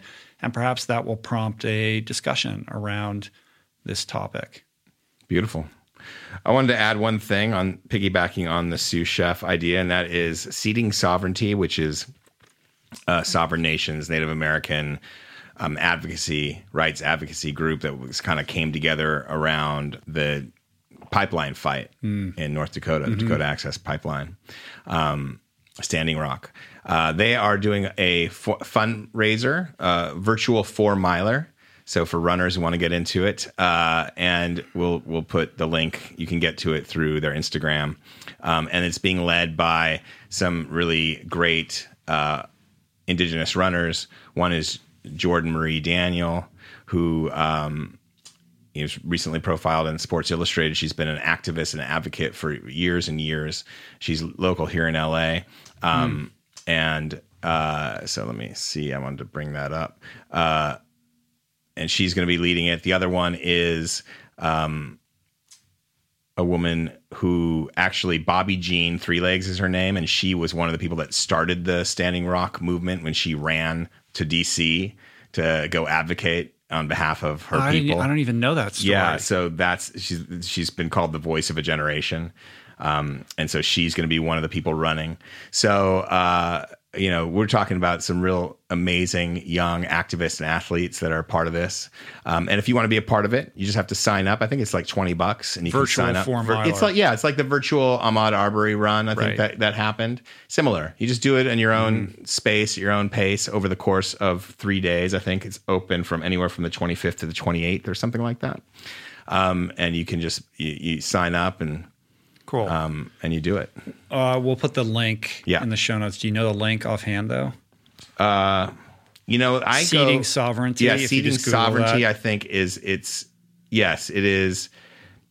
I'll put the link up. It's kind of this longer link. I'm I'm right. on Seeding Sovereignty's website right now, and it, and it's there. So right. if you seedingsovereignty.org. We'll link it up. yeah, the food is one thing, but when we're talking about Thanksgiving and this holiday, Yeah. but the real bigger issue is strategies for managing tricky family relationships through the holidays and how to deal with the stress and perhaps a disagreement here or there Yeah. around once or twice. the holiday dinner table. Yeah. yes. Right? That's happened. It's been known to happen. yeah. I suspect it might be happening a little bit more frequently and vigorously than in past years just because of where the culture is right now. If Um, yes. And again, you know, in in typical times this might be a little bit more heightened than normal, but with COVID, are people traveling or are they not traveling? I mean, I can't tell. There was, I mean, they're traveling, bro. Yeah. People are people are traveling. I think Arizona's airport. There were some photos that went online that were like really crazy, and another person photographed stuff in Vegas that seemed nuts. For our family, uh, COVID. Actually, the disagreement ab- about whether to get together was happening because of COVID before Hmm. the decision. It wasn't really even a disagreement. It was more just like the comfort Right. It's level. before you even get yeah, it Yeah. used to be like at least we all agree that we're getting together. Yeah. Right. Now, now it's it's comfort like level. should we should Yeah. you need to come? No, we're not coming. Yeah, there's Right. disagreements about the safety about Right. getting together. about the responsibility so of even the, having the it. strife occurs before the you know gathering even transpires. Right. Well, our adds a whole other even- layer of It wasn't really like thing. strife, but at some point, um, you know, like my sister and my mom were going back and forth and very polite but kind of pointed language, like. You know, um, I, I think you need to do what's best for you. I wasn't judging you. You know, like really sweet stuff, and I'm just sending Zuma pictures to. Well, I'm like, sure everybody wants to see it. the baby. Yeah, that's part of it. So it ends up I'm going down to the desert where my parents live with April and Zuma, and we're just going to be the five of us having dinner. We all got tested ahead of time. I got tested this weekend. Um, obviously, the way I look at it with COVID is anytime you leave the house, you are taking a risk. That's just the way it is. It's the, it's in it's it's airborne. That's life.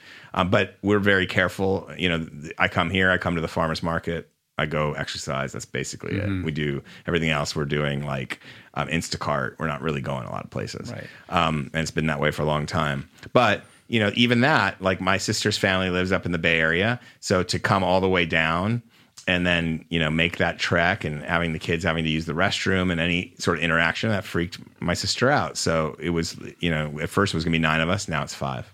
Yeah, Yeah. yeah, Well, for the purposes of this discussion, let's establish a hypothetical scenario Let's in do it. which an extended family has figured out the parameters under which they can gather, and they are indeed gathering. So they're all together. Okay. in one domicile somewhere, uh, preparing the holiday meal.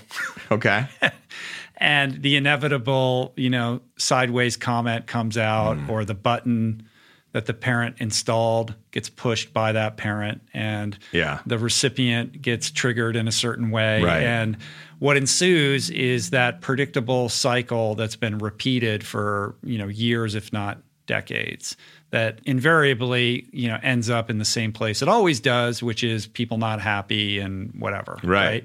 So, how do we reconfigure this or at least create a scenario in which a healthier, better outcome could perhaps transpire? There are certain obvious things that you can do.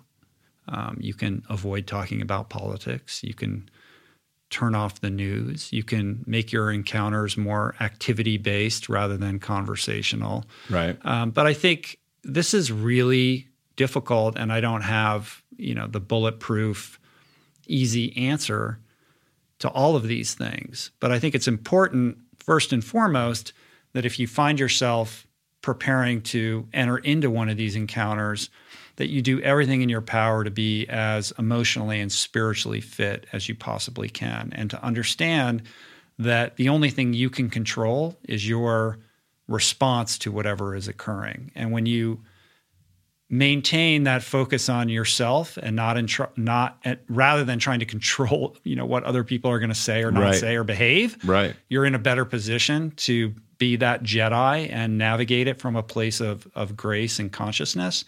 So make sure that you are getting enough sleep, that you are exercising, that you are meditating, that you have some kind of uh, brief mindfulness practice so that if you find yourself off kilter, you can bring yourself back to your baseline, that you can be resilient in the face of disagreements or you know treacherous emotional water. So self care, I think, is absolutely critical um, and needs to be heightened rather than de escalated in a situation like this. And I think if you're traveling, you're out of your environment and it becomes uh, more difficult to carve out that time or it feels indulgent, like I don't have time because I'm in somebody else's house or whatever right, then the conversation in my mind turns to healthy boundaries. Like you've got to create healthy boundaries around your own self care routines, but also just around yourself in general and how you interact with other people.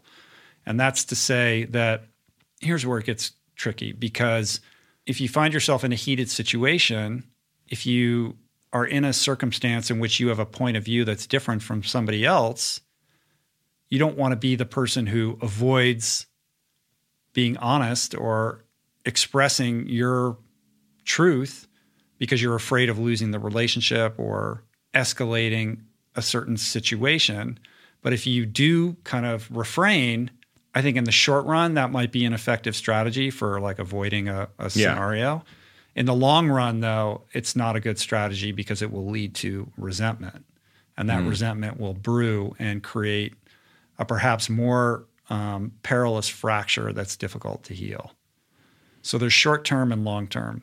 But it doesn't it depend on the kind of the there's like it, it's it's not that black and white. There's like scores for the different variables, right? Like yeah. like like if it's a big thing, probably don't talk about at the dinner table. You can have a little talk upstairs. If it's a small thing, I would include even politics in that, even though that feels really big right now. Like that's still to me uh, can be considered a superficial disagreement between family members at a table. Mm-hmm. Um, so which is the one you know, to me, like I'm like refrain. I'm thinking in my mind, refrain, refrain, refrain. Well, it's. I think it's. Yeah.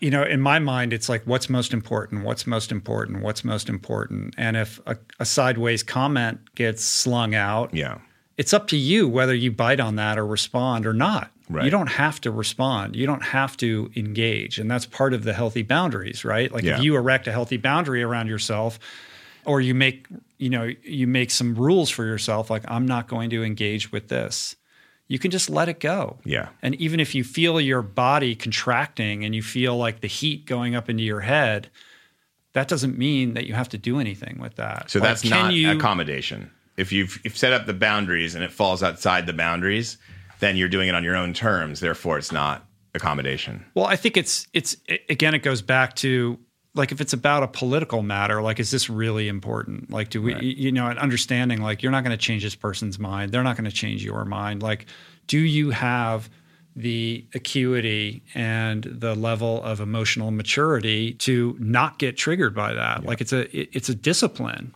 right yeah. and if you can just be a full jedi and non-reactive in those scenarios then that puts you in a position of power, right? Mm-hmm. Like if the button that your parent installed in you gets pushed, and that parent knows that when they push that button, you're going to react in a certain way, and then you don't react that way, that becomes confusing and throws the whole program off the rails, right? right? And then you're in a position to to be in a place where now you're not just mindlessly repeating a pattern that you know is on autopilot and mm-hmm. has been your entire life. Mm-hmm. I love it. So set healthy boundaries, create the environment that's conducive to the best outcome, meditate, get yourself together prior to going in. And then really letting it's like playing tennis when the ball is going and you know it's outside your boundaries, let it go. But if it's something right in your wheelhouse that's super important to you, then it's okay to stand up for yourself in a way that's healthy um, that's not degrading the other person and and and speak your mind. But i think it's important the manner in which you do that yeah. right? If you do it in a confrontational way then this is not going to go well. But if you lead with curiosity and yeah. somebody says something you disagree with and i've talked about this before your response is tell me more about that. Yeah. and you just ask questions. Yeah. You're you're able to converse about that subject but you're you're depleting it of its electrical charge, yeah. which is really the problem, right? It's yeah. not the issue itself, it's all the emotions around it that Always. then compel you to like say the thing that you know that you shouldn't and you can't help yourself and you do it anyway. I've always noticed that uh, also as just uh, I'm sure you feel the same way in uh, uncomfortable social situations. Just ask questions. You never have to say anything what you really believe. let other right. people do all the talking. Yeah, just keep it. yeah, yeah, just keep asking questions. yeah. But you don't want to be passive aggressive with those questions no, no, either. No. Not loaded questions. If you treat it like really with curiosity, that's a good way like a journalist. It. Like a journalist. Like if I'm speaking if I'm on a story, like on the border wall story, and I was hanging out at a bar with border patrol agents, I'm not I, I wasn't rude to them. I wasn't like trying to debate them I'm listening to them. Right. But how come I can do that, but not with a good friend or someone like that? or a parent Or a parent, right yeah, yeah. i mean that's that's because you're living in in the past Yeah. like you're living in a past that doesn't exist anymore so a really helpful technique that i've employed in this situation is to you know it's it's re- it's it's related to your border patrol example pretend that the person you're speaking to has like a television set around their head and that you're watching them on TV. You're like it's not like then it's like, oh, they're just saying that thing. Like you're not you're not getting all emotionally worked up when you see somebody on tele maybe you do, but You've like, never watched TV you with me. Like, I yeah, throw things. but like, oh, this is a program, Yeah. right? This is a program. This person is running a program. Yeah. I'm pro, and I don't want to run my program because I have a program too. Right. And that allows you to put a little bit of objective distance between what that person is saying and how you react or respond to it. And I think ultimately, remember, it's not about them and you can't control them. All you can do is control yourself. So just keep returning the focus onto your own behavior and response. Love it. And I think Rumi said it best, did he not? He he did. I love what you have here. Yeah, he said, Yesterday I was clever, so I wanted to change the world. Today I am wise, so I am changing myself. Exactly. So maybe think about that a little bit. Yes. All right, what's next? Teachable moment. Mm. COVID is a never-ending endurance race. Yes. So you found this story. This is a great article by podcast alum Alex Hutchinson, Yep. who is an amazing journalist. He's also an incredible runner. Is that Um, right? He wrote an amazing book called Endure. Uh, he was on the podcast several years ago. Can't remember what episode number that is, but I'll, I'll link it up in the show notes. He's he's one of my favorite writers. He's a columnist at the Globe and Mail, which is yeah. where this is from. Yeah, he lives in Canada. And just really, he has a very thoughtful, analytical, scientific lens on the intersection of sport, particularly endurance sports, and larger issues. And I kind of put him in the same category as uh, like a David Epstein in Okay. the books that he's Yeah. written. They're, they're, they they share kind of a similar sensibility in that regard. But anyway, he wrote this article called "COVID nineteen is like running a marathon with no finish line." What does sports science say about how we can win? And I thought it was really insightful in the way that he compares um, how we approach and weather difficulty in our daily lives and how this kind of plays out in running. And he does it in the context of the idea of finish lines. Like, no matter how long the race is that you're running, whether it's a marathon or an ultra marathon, there is a finish line. And just knowing, A, that there is a finish line and where that finish line is helps us stay engaged with the process of arriving at that finish line. Yeah. But here we are with COVID. In the early days, we kind of thought there would be this finish line. We didn't know exactly where it was. And in recent months, we're all now living in this liminal space where, Right. like, is there a finish line? Where is it? We don't know. It could be a year. Some are saying this, some are saying that. And that's creating emotional challenges with how we engage with the world because we don't know where that ending point is. and these so- promises that like maybe the vaccine is coming is almost works against you is what Mm-hmm. he's arguing, right? Like well, the, because it keeps getting moved, right? right or, or like now you think you have a finish line but when that does move inevitably Mm-hmm. or possibly then you really get deflated Right, right. It's and that's like the Navy SEAL example, right? Right. Like Right. where they try to fuck with you by think, you know, trying to convince you that you've completed this task only to then, you know, extend it. right. Like you know in can't hurt me david talks about during hell week with uh, specifically a particularly sadistic instructor was leading them back from um, from chow back to you know the pain. And um, and uh, he just they thought they had a two mile run back. And all of a sudden the, the the instructor takes them on this circuitous route and people in his boat crew were just like gutted and we're mm-hmm. like what the fuck and all the other boat crews too but he kind of got his boat crew together and was like no we're staying on this guy the whole time because to david that's what he's built for that's what he talks about there is no finish line. You're training for life. You're not training for the race. Right. He's built for it And because every he's- race that he does, as soon as he crosses the finish line, he goes and does more. Perfect He example. just did it this past weekend. the JFK 50 miler in Maryland. He did the 50 miler in, in 830 mile splits and then um, 825. 825 and then went back uh, to pace his buddy for um, another 11 or 12 Mm-hmm. Right. miles. It's it's a practice. Like he Yeah. I don't think he would ever just finish and like celebrate. Like he he compels himself to then go do something hard right away. he did 25 push-ups after finishing Moab. I know it's also similar to uh, this thing. I, I had Joe DeSena on the podcast recently and hasn't aired yet. Um, he's the founder of Spartan Race. Okay. And he's got this farm in Vermont, and he create prior to Spartan Race, he created this other race like at his at his on his property. Yeah. And the whole idea was to create like the most difficult thing ever. And the hardest part of it was that he wouldn't tell people when the race was starting or what the race was or how long it was or when it would end. And it was that mental game of not knowing like how long am I going to be like lifting logs and trudging through frozen ponds or whatever it is that he had them doing. Right. Not knowing when it was going to end was the thing that just broke most people.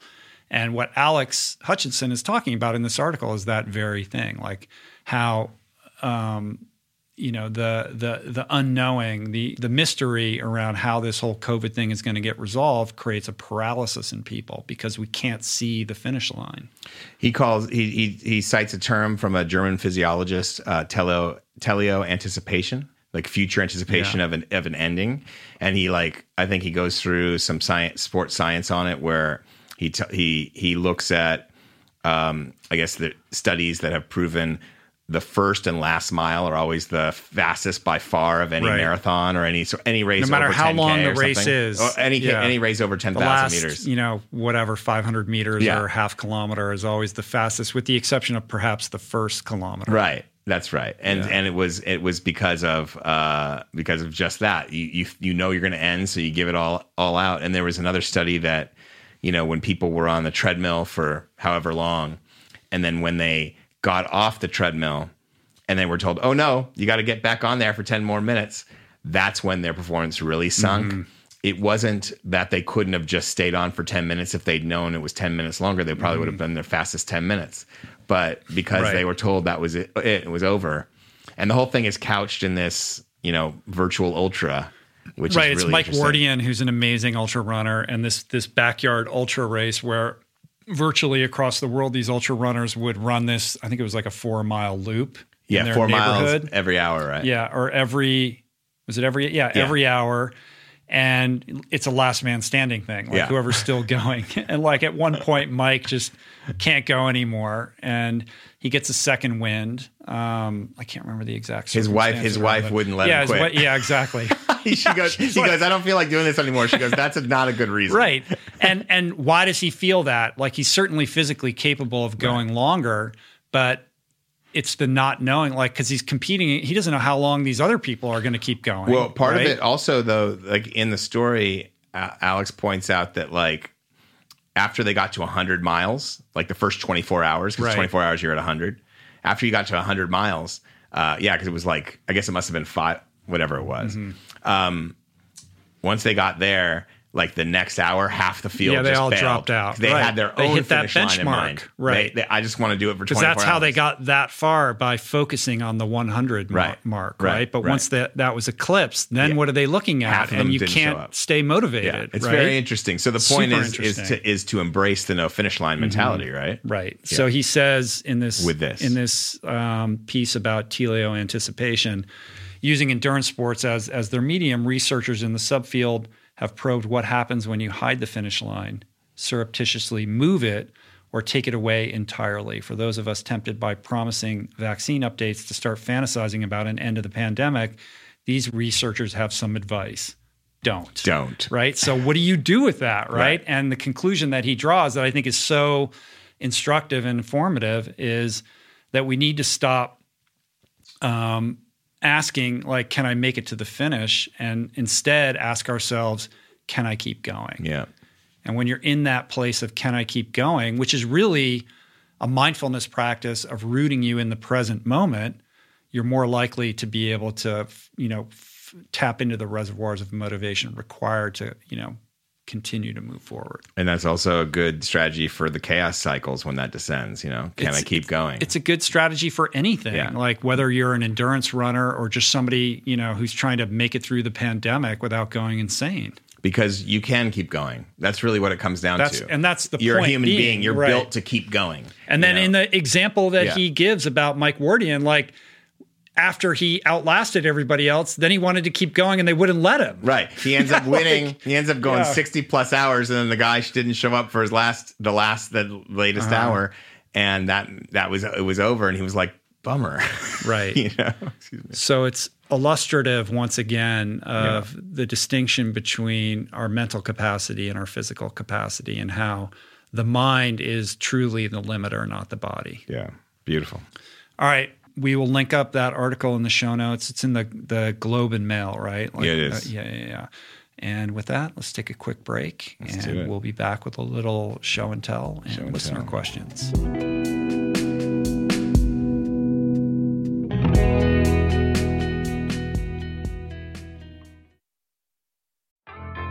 There is so much health information out there. It can feel overwhelming and leave even the most well intentioned confused about what's what and who to trust. Well, the first person that I call when I'm seeking clarity is my friend and nutrition expert, Simon Hill, host of the fantastic podcast, The Proof.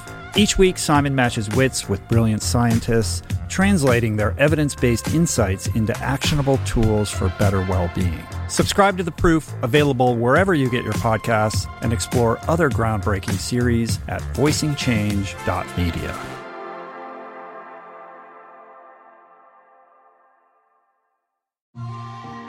I'm super proud to announce my next venture, Voicing Change Media. This beautiful consortium of thinkers, storytellers, artists, and visionaries, all committed to fostering meaningful exchanges and sharing thought provoking content. Voicing Change Media will feature shows like The Proof with Simon Hill, Soul Boom with Rainn Wilson, Mentor Buffet with Alexi Pappas, Feel Better Live More with Dr. Rangan Chatterjee, and The Conversation with Amanda de Cadenet. You can explore this network and all its offerings at voicingchange.media.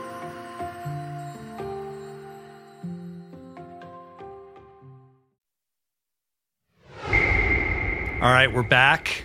I feel good, man. How do you feel? Feels good, man. Interesting you should say that because that's what we're going to talk about right now. Yeah. Uh, for show and tell, I don't think we had a documentary recommendation last time we got together, did we? It's been a while since the Rich Roll uh, Film Club has invaded my it- life. I think uh, we need to get back to our roots, which is that truly this is a documentary uh, Yes. focused podcast. Yeah. Our documentary this week that we're going to talk about. What an amazing film! It's called Feels Good, Man. Uh, this movie, I feel like, in many ways, is a close cousin or kind of um, important tangential viewing to movies like The Social Dilemma or The Great Hack. Like it, it's a deep dive into artistic iconography and how powerful that can be, and how symbols can become the underpinning of political movements. Yeah. I guess is one way of putting it. Uh, this movie, it, it premiered at Sundance, but I don't feel like it's gotten its due in the kind of streaming universe that it should because I thought it was extraordinary. Yeah, so maybe it came out this explain year, what it is. 2020. Yeah. So, um, to me, it's one of the the best documentaries I've seen in years. Like the Social Network or Social not, not Social, Social Dilemma, Dilemma. Was very was good, but like that kind of follows in line with the kind of the Netflix documentaries that are that are coming out, which are you know compelling, great information, but it's not like amazing filmmaking. Um, this is an amazing film. Like Yeah. it really is. It's It- made by a true artist and Yeah. a filmmaker. yeah. That tells a very important story, but does it in a uniquely creative way. Yeah, and it tells a story of of um, Matt Furie, a great cartoonist who created Pepe the Frog, um, and this this book Uh, he had a book. What was it called? Bo- a Boys Club or Uh, Boys Boys Life, Boys Boys, Life. Club, Yeah, something like that. Yeah, um, it had a comic book series. comic book series, which included Pepe the Frog and a dog and and like four characters, and they were just basically burners. They were like Right. Lebowski's. They'd they'd they'd party, they'd get drunk, they'd smoke weed, and then they'd wake up and like you know fuck around. right, and that was like point. twenty something post collegiate nihilistic like party dudes that kind of just all live together in a shitty apartment, and right. Do and, whatever, and and the, it was a very popular series a very funny series. Like fellow cartoonists kind of chime in and talk about it. But it ends up pepe the frog ends up cut to the 2015 to well, even before that but becomes an alt-right mascot especially in 2016 and ends up pepe the frog ends up on the um like hate watch list or something from Right. the anti-defamation league. And um, and it all you know there's nothing that and you know obviously that was never the artist's intention it was just like a fun comic Right. and he ends up being like this this really powerful potent figure thanks to 4chan and the power of memes where it really is first where it took root Yeah. took root um, and so this this sto- movie follows Matt Furie and into the into this dark world of 4chan. It also is an explainer of 4chan, an explainer of kind of the alt right's rise up in support of Donald Trump, um, explainer of a lot of the chaos that we have now. It, it, this is an explainer for that. So it's this story about a really nerdy, cool artist and his friends in San Francisco that becomes this kind of lens which to see the last several years. I found it. film. I found it utterly fascinating um, for so many reasons. First of all, you've got Matt Furie, who's just this sensitive, sweet artist, Yep. right? Who likes to draw and play with his daughter, Yeah. and he just seems like a cool dude, right? Loves frogs. He's been drawing frogs he's been drawing he frogs his whole life. Yeah. And my kind of entry point to this is, you know, I remember specifically when the frog emoji started showing up in certain Twitter account bios, Hmm. right? Like clearly it was a symbol that meant something more than this is a cute frog. Yeah. And I started to learn about kind of who Pepe the Frog was and some origins, but it's always been completely confounding and confusing to me. Like Pepe the Frog is a symbol of a certain political sensibility. Like, how did that happen? And this movie unpacks the whole thing. And it's far more interesting than you could possibly imagine. Yeah, and it's twisted and dark and really Right. fucked up, and then it has a really great ending where there's a twist to it. But um, but yeah, I mean, to me, it was a reminder of how out of it I was in 2016 because I didn't know Unaware. about Pepe the Frog. Right. I was I was busy swimming in the ocean like five days a week. You weren't on 4chan? I was no. I was not on 4chan. So, Um, yeah. so like you said, Matt Yeah. creates this character. He's been drawing frogs his whole life, Yep. and the the kind of inflection point was in the MySpace era. He would take JPEGs or screen grabs of some of his pages from his comic books and post them on his page. Right. And the one that really tipped it over was a picture of Pepe, you know, this character he created, Pepe, who was like peeing in a urinal with his pants down around his ankles because Right. like who does that right, Right. Like, Because he had like a buddy. He's like, he remembered being like 10 and like walking on his buddy who had his pant. Like, that's like, what he all does. the way down at his ankles at a urinal. good. Like who would do that? And, Yeah. and his roommate's like, "What are you doing?" And he's like, "Feels good, man." Yeah. and and and there's a weird expression on his face that's very Mona Lisa esque. Like Yeah. you're not quite clear. It's a it's kind of a smirk, Yeah. a knowing smirk, but Yeah. you're not quite crystal clear on where this character is coming from.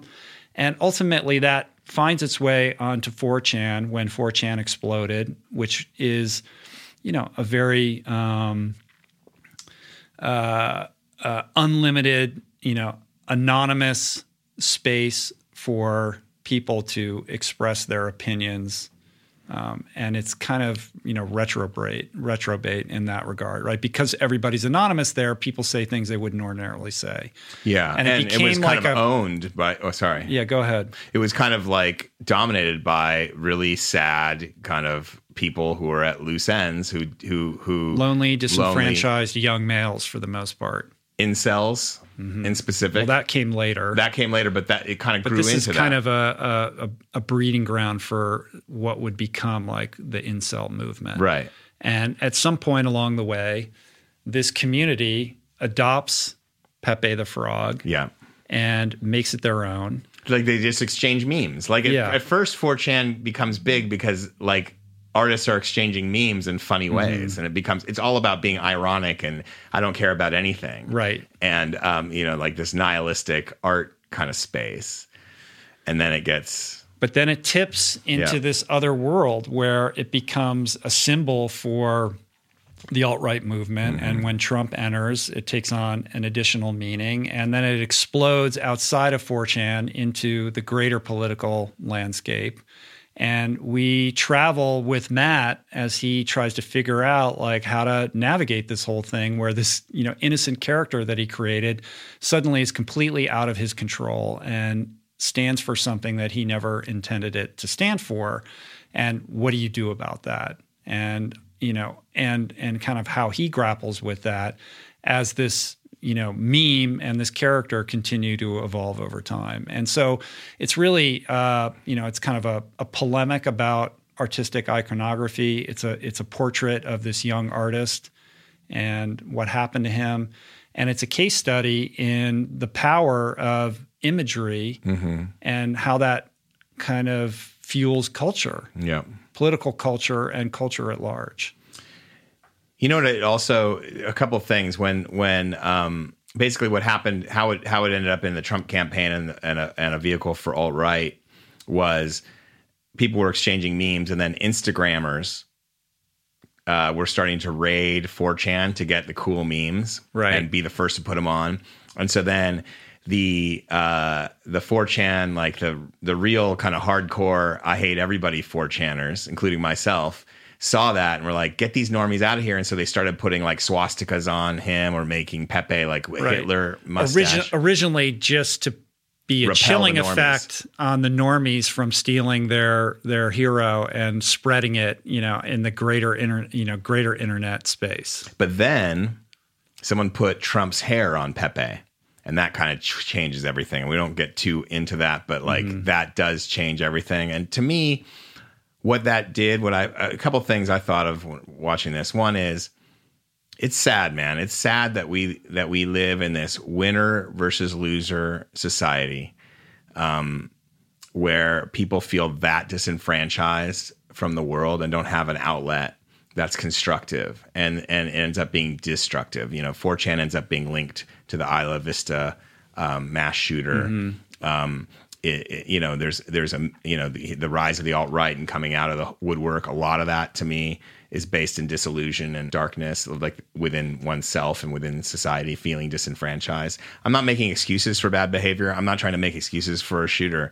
But my point is, is that we have lots of people living in. Squ- you'll watch this and you'll see people living in their basement, living in filth, um, and and feeling like they're completely disengaged because of the way they've been treated or because of the their, the course of their life, and um, And sort of taking pride in that. and taking pride in that. But at the same time, it speaks to the conditions that we've created in our society Right. because we don't have like a mental health network in a way we don't have like a community a real community a lot of times where there's a place to catch people who are falling and and help them feel empowered and so what ends up happening in this uh in this in real life, I say in this movie, what ends up ha- what really happened was all of a sudden these basement hacks got anointed with purpose, and the purpose became fueling this whole Trump theme. And so it's very interesting With to the goal really of just fomenting chaos. just fomenting chaos and pissing off liberals and pissing off normies. And which is really we've been triggered by this this entire time, and, and some bad people got involved and made it, you know, obviously made it very potent in the way they've advertised here and there. And one of them is interviewed in this. Um, but it's just so interesting, like the power of purpose. You know, and I know that's a weird place to go with it, but like all of a sudden, these people that had no purpose, the purpose was 4chan, now have purpose, and all that kind of became very energized around that yeah, and yeah, unified. Yeah, and that purpose is is powerful. So that to me, that just speaks to the power of purpose in a way, Mm-hmm. and that's what conspiracy theories give people. Gives people purpose. Mm-hmm. That's what that's what like, um, you know, that's what Q gives people. Mm-hmm. And a lot of people are lonely and just feeling disillusioned. And- There's a there's a Yeah. gamifying aspect to it too. Yeah, yeah. Like when you have all of these people living in filth in basements, as port- and I'm not making that up. Like that's portrayed in the movie. Yeah. Um, and suddenly they can organize around this this character Yeah. and create real world ramifications for that and do it together and be in constant communication with each other, it does become like a video game. It does, Right. And then and then the conspiracies and these then it leaks into the mainstream, and now it's not just people in basements. Now it's like your uncle that you're gonna have to see at Thanksgiving. you know what I mean? Or your aunt, Right. You know, like literally, Right. And so, like, I think you you sent me this um, Yuval Noah Harari. Yeah, you've all, Yuval Noah Harari, Yeah. Who's also been on the podcast. He wrote an opinion piece for the New York Times when the world seems like one big conspiracy, and he basically, you know, deconstructs that very thing. Yeah, it's just the fact that what what I think here's a quote: the skeleton key of all global cabal theories. uh, It unlocks the world's mystery and offers people entree into an exclusive circle, the group of people who understand.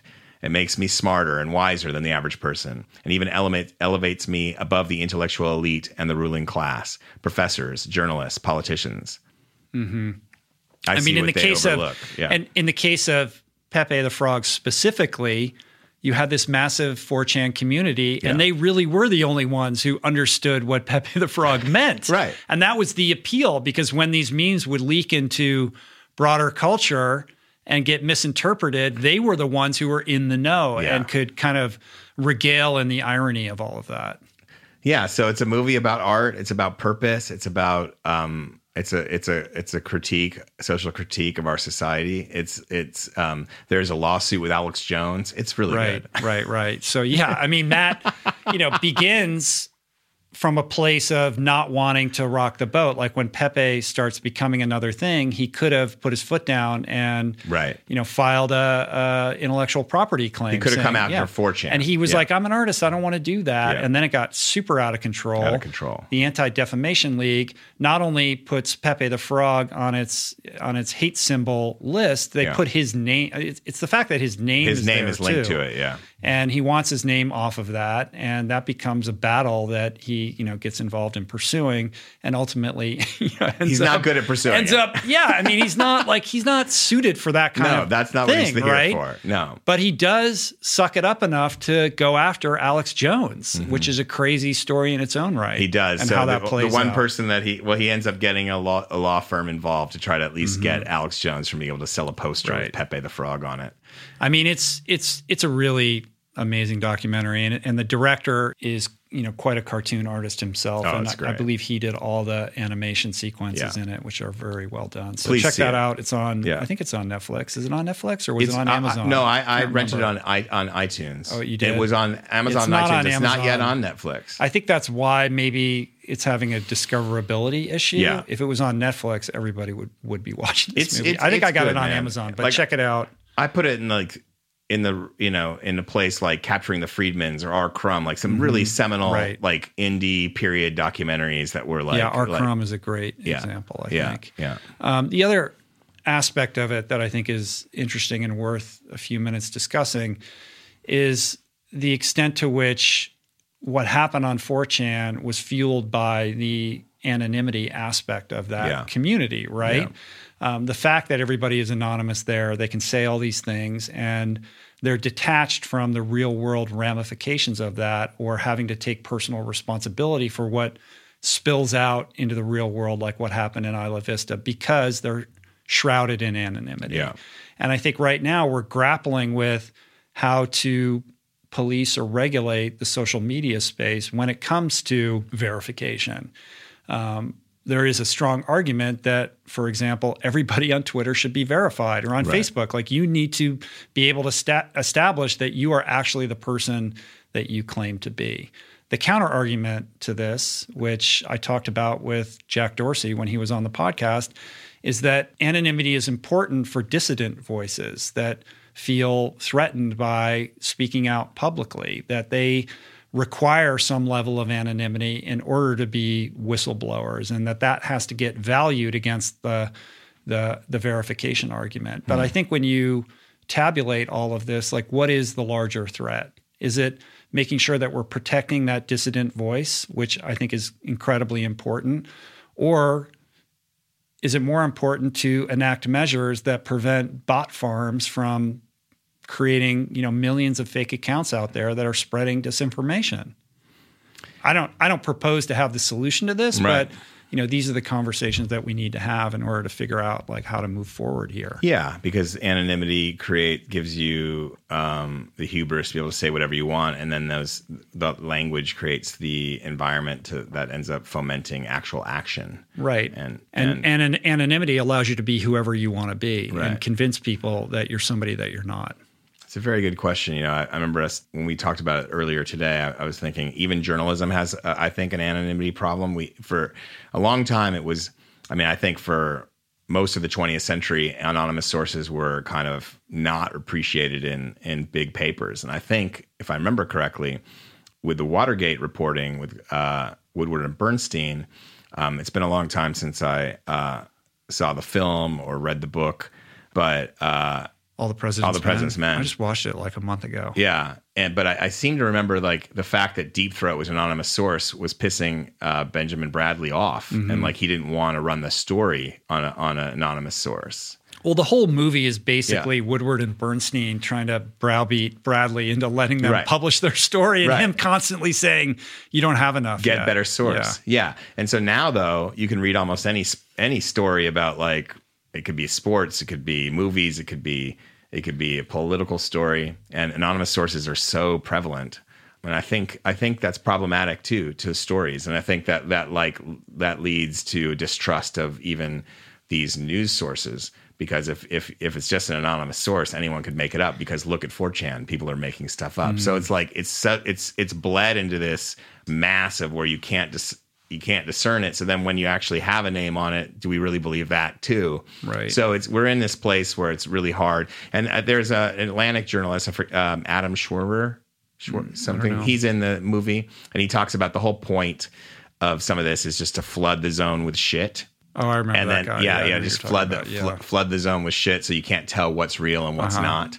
Um, and that's kind of where we're at. So how do you solve that? I think actually verifying more people is a good way of doing it. Yeah, because this yeah. problem is not going to go away. Yeah. It's only going to grow and become exacerbated. Yeah. And a good reason to, you know, believe in that position is the advent of deepfake technology, Yeah. which leads us into the next article that I wanted to talk about, Yep. which is this beautiful New York Times piece called Do These AI Created Fake People Look Real to You? And what's amazing about this piece is the kind of dynamic visual aesthetic or quality that the New York Times created where you scroll through Yeah. this article and you see the vo- the the faces like changing races Yeah, and yeah. you know their features are changing and it's astounding like these people look exactly like real people and they're just all computer generated they're all made up. And then it gets into how you can tell like these tiny little details, but Yeah. that's going to get worked out. Yeah. Like it's not going to be possible for us to determine who's a real person and who isn't. No. And what happens when that tips into video and audio? They can all they can almost do it perfectly now with audio. Right. Then it becomes impossible to decipher what's real and what's not. And I think that that tips me in the favor of verification. Like you know, when you when you look at these photographs and they're, these aren't even real people, but they look exactly like real people. We're entering into this crazy uncanny valley where you know fact and fiction are are impossible to determine. And then the what's going to happen between- is it's going to become even more fractured where some people are like, I'm only going to be on X platform because they verify everybody. Well, hmm. other people will be happy to be on the unverified platform. Right. Well, we're seeing that now with Twitter and Parler. Parler is the right. Yes. It's But I mean, but there's also other problems. Like we were talking about this, like one of the podcasts, like the, it's a top rated Apple podcast that tries to, like their, the description on, on Apple is that we are a, uh, we, we don't align with any party, like independent thinkers only, you know, thinking political podcasts. It's a it's a it's a far right podcast. Like there's got to be better moderation across all. That's a social dilemma thing and verification across all these platforms because it's irresponsible otherwise. Because those those types of podcasts, I'm not going to say who it is, but those types of podcasts and those types of entry points, like um, uh, Milieu, like the Uh, Stefan Molyneux, Yeah, Molyneux those, like, from from Rabbit Hole. from Rabbit Hole. Yeah. Those are the entry points to this like crazy anti-information space. Right. And, um, it's dangerous. So Well, agreeing on the problem is one thing, Yeah. but finding a valid solution is another thing because who gets to be, you know, how do you police that? a Who's in question. charge? And once you start making value judgments, then you're in a world of shit Right. because, you know, you can't, you just, it's impossible. And then, then you know, they keep saying in this movie, in um, Feels Good Man, the genie's already out of the bottle. It might already be. You Yeah. know, it might. Yeah. Yeah. We've unleashed the Kraken. Stop saying that. You don't know what a kraken is. Stop Yeah. saying that. All right. Uh, moving on. Um, right. Win of the week. You got a win of the week, right? I do. Yeah. I um I don't really have one. I filed a, a report yesterday. It should be out soon. I don't know exactly know when it'll be out, either this week or next week, hopefully. Um, for the New York Times Sports, it is Alenka Artnik, a Slovenian freediver, dove to 114 meters, breaking a world record in a free dive in Egypt in the Red Sea. Um, that happened on November 7th. Uh, I was late to this story, but it's the first time I've covered free diving actually in quite a while. Right. Um, but it was fun to be able to get back in there and tell Alenka's story. And she was third. She's 39 now. She was 30 when she found free diving, um, just at a pool in Slovenia in the capital. Um, she was partying a lot, drinking a lot, kind of self sabotaging. Not didn't have purpose.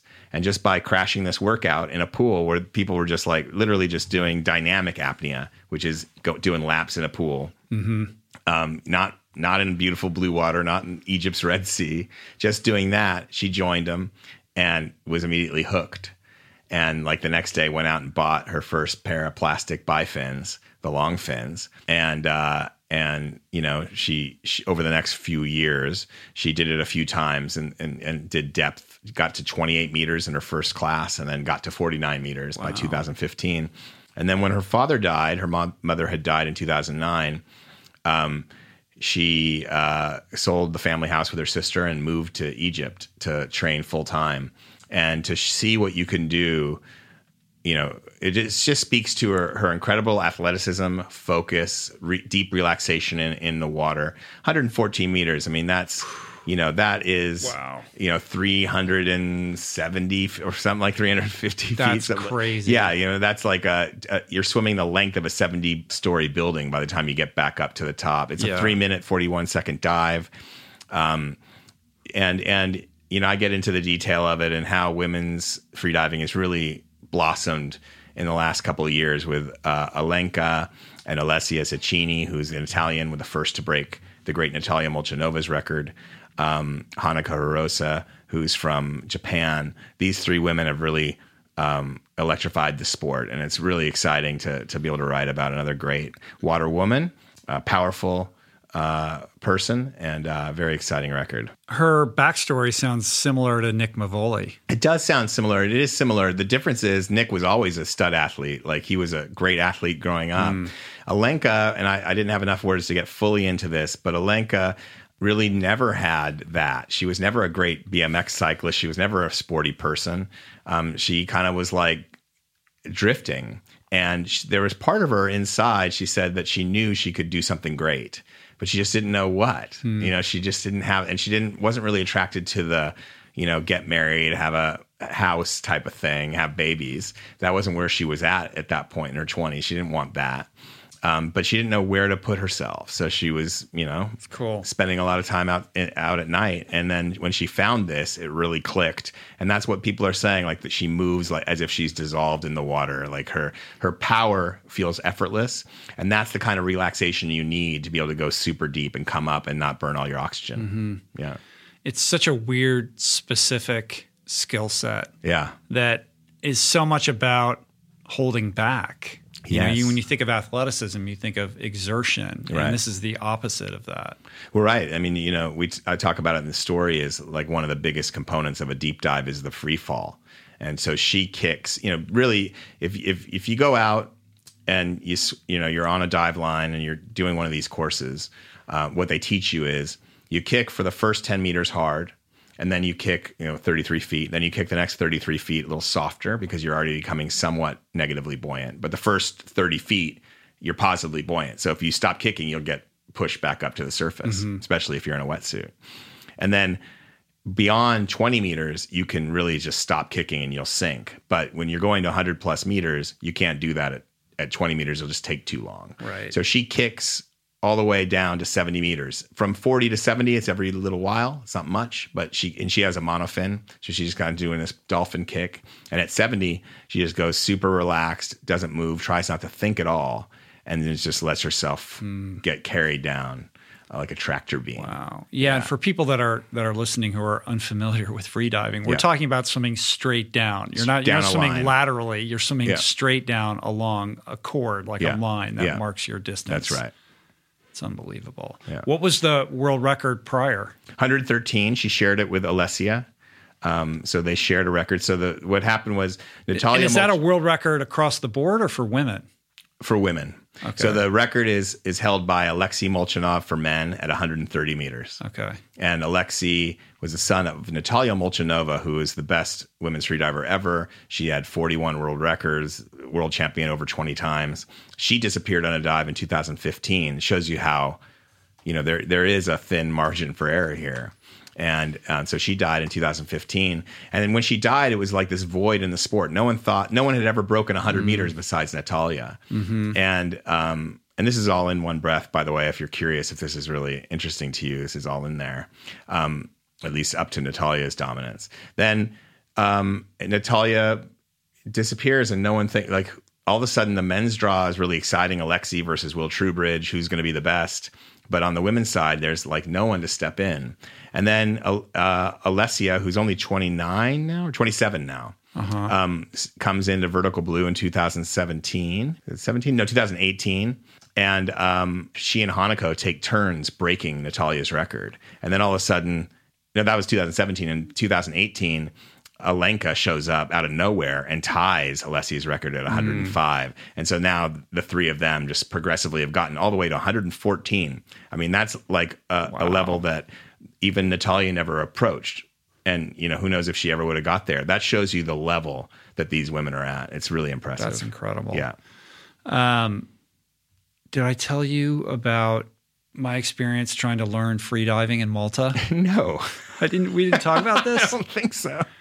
So I was in Malta it's a year and a half ago or something like that. No, I don't think we talked about this. Um, and there's a um, well-known former world champion freediver that lives out there. Okay.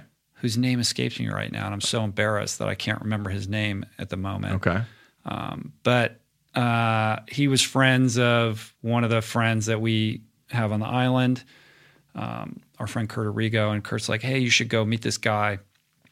So we go out to Gozo, the other island, like next to Malta, where he's got this whole setup out there, and he trains like up and coming competitive free divers. Really? And I spent the better part of a whole day working with this guy doing all kinds of breath techniques and he was teaching me Yeah. like how to do you know the the inhale and the exhale like most of it was spent at his house like learning that aspect of it Yeah. and then we went out to this you know kind of deep hole where he takes people out and got you know the whole setup on and the fins and the whole thing right How'd you do? and I did terrible I was terrible at it Could you not equalize? Was that the problem? I'm I'm yeah, I can't equalize. Like literally I'm only down like 15 meters or whatever and just feels like my head's going to explode. So and I couldn't that's it, yeah. I could not figure out how, how to equalize and I was like I can't I, I couldn't crack that nut. yeah, and So that the happens. breath holding is fine. Like I'm I'm pretty Yeah. good with that.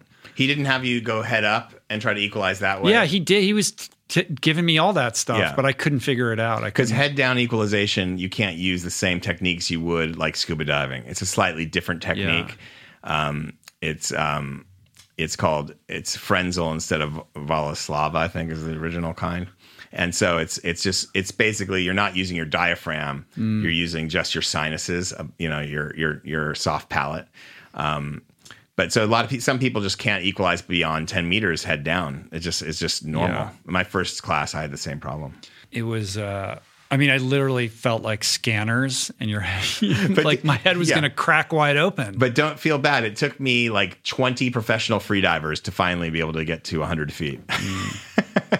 It's good though, 100 Yeah. feet, man. Yeah, but you could do it. It's just a matter of get cracking that one equalization thing, and that just is a muscle you build up. I, I believe everyone can equalize to that level. Hmm. It's just a matter of, of doing it. All right, let's do some listener questions. Uh, before we launch into the first question, I do want to mention that uh, a question that we fielded in our last roll on had to do with um, eating disorders among males, and we had a discussion about that. Yep. That prompted some interesting emails and feedback that I was on the receiving end of. Lots of people saying that they were happy that we were talking about this and maybe talk to this person or that person or get somebody on the podcast who has experience with this because it is kind of an important emerging conversation to have. And then, boom, just the other day, uh, there's a new article on on Runner's World in which Jesse Thomas shares his experience as a young college track and field athlete uh, with with bulimia. And I know Jesse's been on the podcast. His wife has as well. Who and his wife Lauren Fleshman talked about eating disorders among young athletes. Uh, but this is the first time that Jesse has spoken publicly about this battle that he's had over the years. And I think that that just speaks to the fact that this is, you know, an important subject. And, you know, I think what's weird is that, you know, as stigmatized as this is amongst women and particularly women athletes, it's oddly almost more stigmatized for men, hmm. which is strange hmm. because men don't, eh, there's a weird like vulnerability to it, I guess, that the idea that a man would have a eating thing. Yep. Um, and I think it's really powerful and courageous that Jesse stepped up and you know shared his experience with all of this. I agree. And there's something must be something to the fact that the pressure on men isn't the same as the pressure on women societally, but obviously when in sport it is. Right. You know, you, Yeah. training to make weight, training to get faster, training to like look better, whatever it is. So we'll link that article up in the show notes as well. It's called Reds uh, Relative Energy Deficiency in Sport, uh, Reds for Runners. And it opens with Jesse's story. All right, let's do a question. All right, let's go. We, we, this is the international edition, so uh, we're starting in Okay. London. Starting in London. Hi, Rich and Adam. This is Adrian Grove from London, England. And firstly, thank you for your amazing podcasts. I was introduced to them through the wonderful Chris Evans, and they really are a ray of sunshine during these challenging times. My question to you both is about real conversation and communication. As an actor for 25 years, I've noticed that during breaks in rehearsal or on set, whereas everyone would sit around, drink coffee, eat and talk, now there's silence as people sit by themselves checking the latest social media feed or how many likes they have. And on social events too, conversation is stilted as the, the ping of notifications draws people away and you're left wondering why am I here? So my question to you both is, how do I stop getting frustrated with my friends and colleagues? Um, how do I stop feeling like an out of touch dinosaur at 52? And how do we as a society promote real conversations? Thank you so much uh, once again. Um, absolutely, you can play this on air. And um, I look forward to the next roll on and the next podcast. That's a great question. Uh, thank you for that. Yeah. I think the best way to open up my response to that is to hearken it back to that Rumi quote, right? Yesterday I was clever, so I wanted to change the world. Today I'm wise, so I am changing myself. Yeah. We can we can uh, be upset that the world is the way that it is, but it is the way that it is, and um, frustration over that will only result in your own personal suffering over the whole thing. Um, you're not going to get to change other people's behaviors. All you can do is change your own. So, to the extent that you're dismayed by the fact that everybody's face planted in their phones, the only thing that you can do is be the instigator of that change and how it relates to your own personal relationships, right? So, be be the one who goes up to your friend and says, "Hey, let's go for a walk," or "Why don't we go on a hike?" or "Let's go on a bike ride," or "Let me meet you for a socially distanced coffee," or whatever it is. Like just to make those adjustments yourself and take responsibility, so that your own life is, you know, infused with the personal interactions that you're seeking and perhaps missing right now. Mm.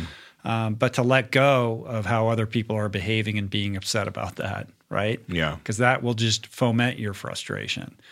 The second thing um, that I would say is that you want to be like Eric Clapton and not like the guy who's still hanging on to the the uh, heavy metal hairband that he was in in the 80s.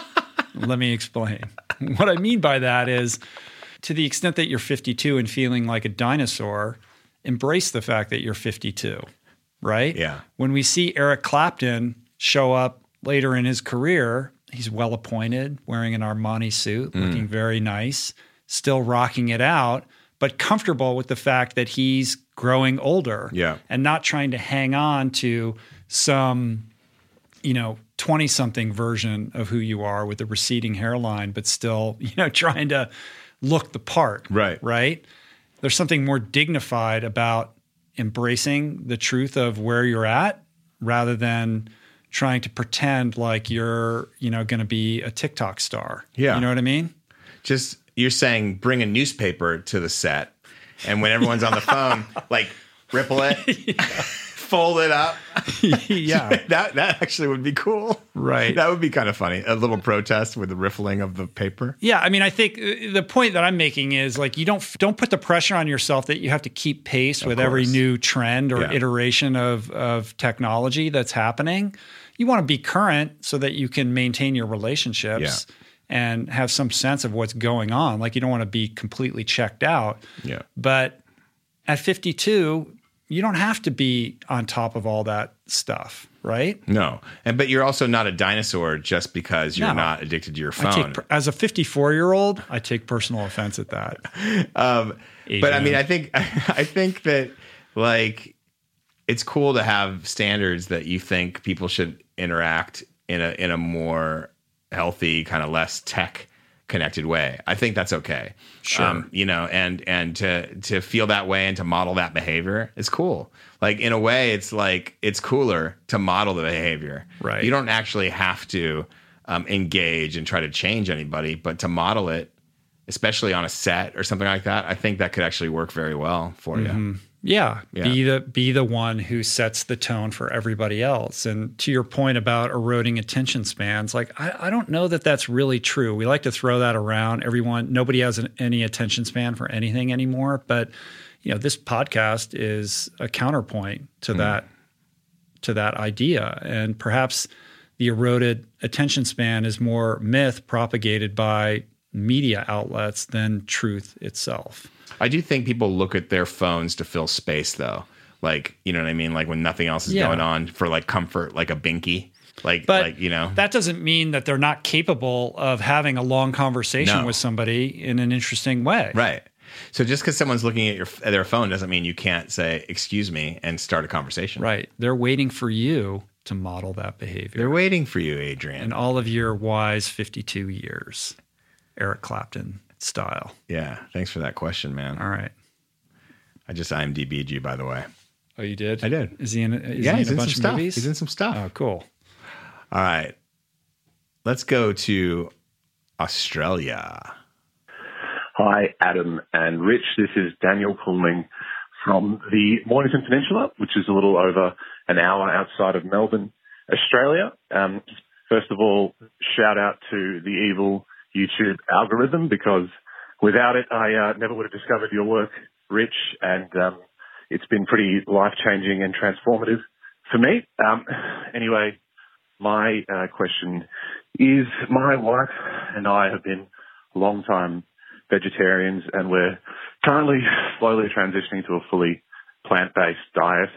And we have two young children, a, uh, a daughter who's a little under three years old and a son who's about four months old, and we're grappling with how and whether to raise them as fully plant-based, and particularly um, struggling with the societal pressures and peer pressure that they're likely to, to sort of face growing up, based on the decision that you know we're sort of forcing it on them. And uh, I know that I think your whole family, Rich, is vegan, and um, yeah, just after some advice around your thoughts around that, how you deal with it, um, what's the best path you think for us moving forward.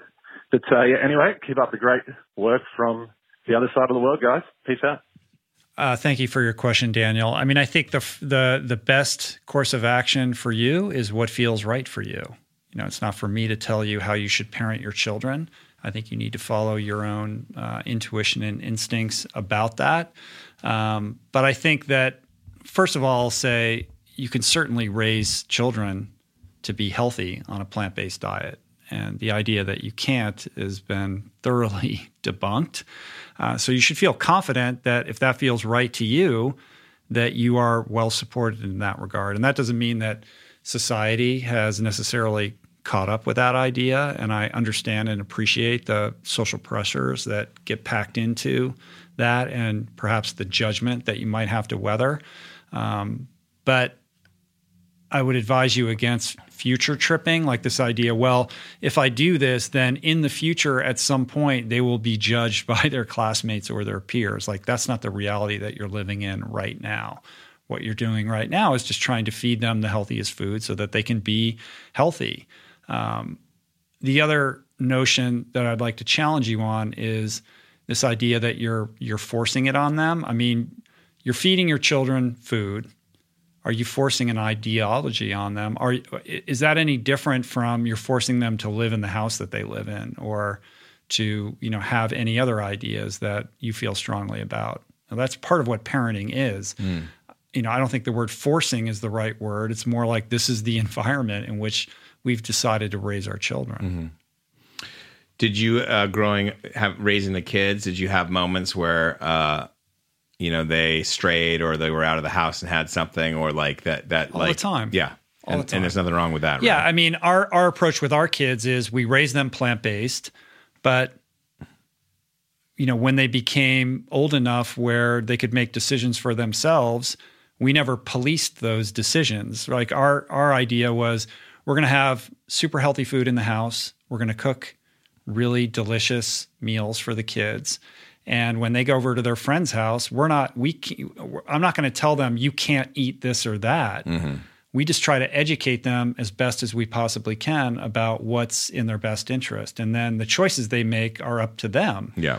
And if they go to a friend's house and eat cake or pizza or whatever, um, and come back and they and we say, "What did you eat?" and they tell us, I'm not going to judge them either and make them feel bad about that. No. But we'll have a conversation like, "Oh, how'd you feel after you ate that? Like, do you feel, you know, oh, a little bit of a stomach ache, or oh, I liked it, or whatever." Um, I think the the kind of forcing aspect of this comes into play when you make them feel bad about themselves because Right. they've made a certain choice as a young person, right? Um, so we don't do that, um, and I think that has worked out pretty well for us. But each one of our kids has had their own journey with all of this, and they've got to make their own decisions for themselves. So your job as a parent is to provide the guideposts to that and educate them to the best of your ability, but also not get caught up in the small things. It's not about whether they ate, you know, some candy or whatever it was at their friend's house. It's about what their habits look like 10, 15, 20 years down the line. Like, do they have a healthy relationship with food? Do they understand the foods that nourish them versus the foods that lead them towards chronic illness?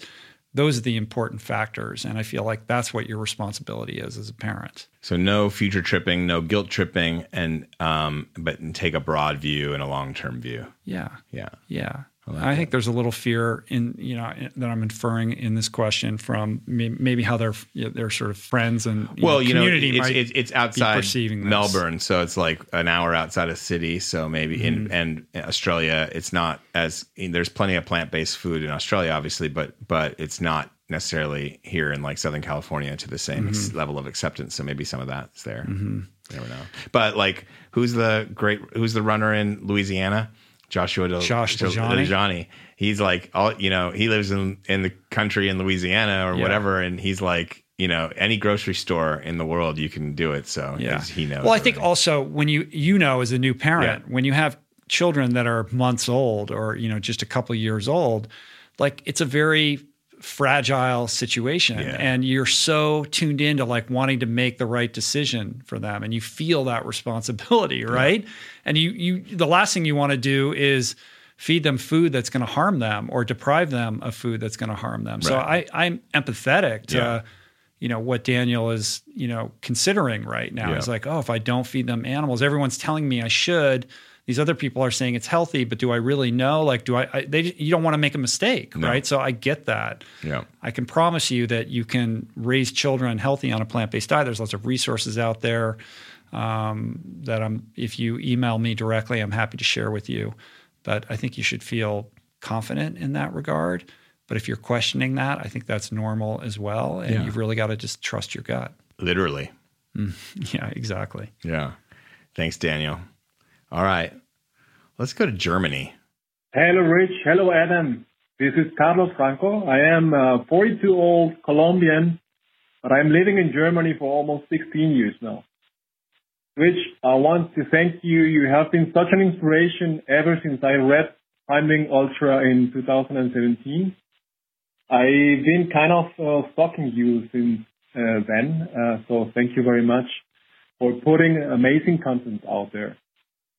My question is uh, for you guys, Rich and Adam. How do you guys keep being excellent fathers and husbands, spend quality time with your family, and still thrive on your passion and career? Sometimes I feel that I can't balance uh, both things, uh, which are crucial for me as a father of three. So, uh, guys, appreciate for any thoughts on that. Um, take care. Bye. It's a pretty common dilemma. Yeah. I think Carlos. Uh, first of all, thank you for your question. Um, this is something that that a lot of people can relate to, and Yes. I, you know, I have a lot of strong opinions about this idea of balance and this rubric that we're supposed to adhere to, where on a daily basis, everything is is perfectly ordered, where we're apportioning our attention and our energy in equal parts to everything that is important to us. Right. And I think when we measure ourselves against that standard, we're always going to feel that we're falling short and we're not going to be able to live up to that expectation. And as somebody who is prone to the extremes and used to browbeat myself for being unable to come anywhere near that type of approximation, I used to feel bad about it. I, I had like shame and guilt around that and embarrassment. Like, why can't I just be normal? And I, at some point, reached a breaking point with all of this and just let it all go and realized that I need to be who I am. And that is somebody who gravitates towards um, periods of extreme focus on singular pursuits, whether that's training for a race or competing in a race or writing a book or, you know, building this podcast, whatever it is, it doesn't matter. I operate best when I can kind of extract myself out of a daily grind and drop my, pl- you know, plop myself into some other world that can literally, you know, monopolize my focus for a set period of time. And I think by giving myself permission to do that, ultimately, in the long run, it makes me a better father, a better partner, a better professional, a better human being because I'm just designed for that, right? And if I deprive myself of those types of experiences, then I feel like I'm somebody who's got one foot in the door and one foot out the door all the time, and I'm never fully present with what I'm doing.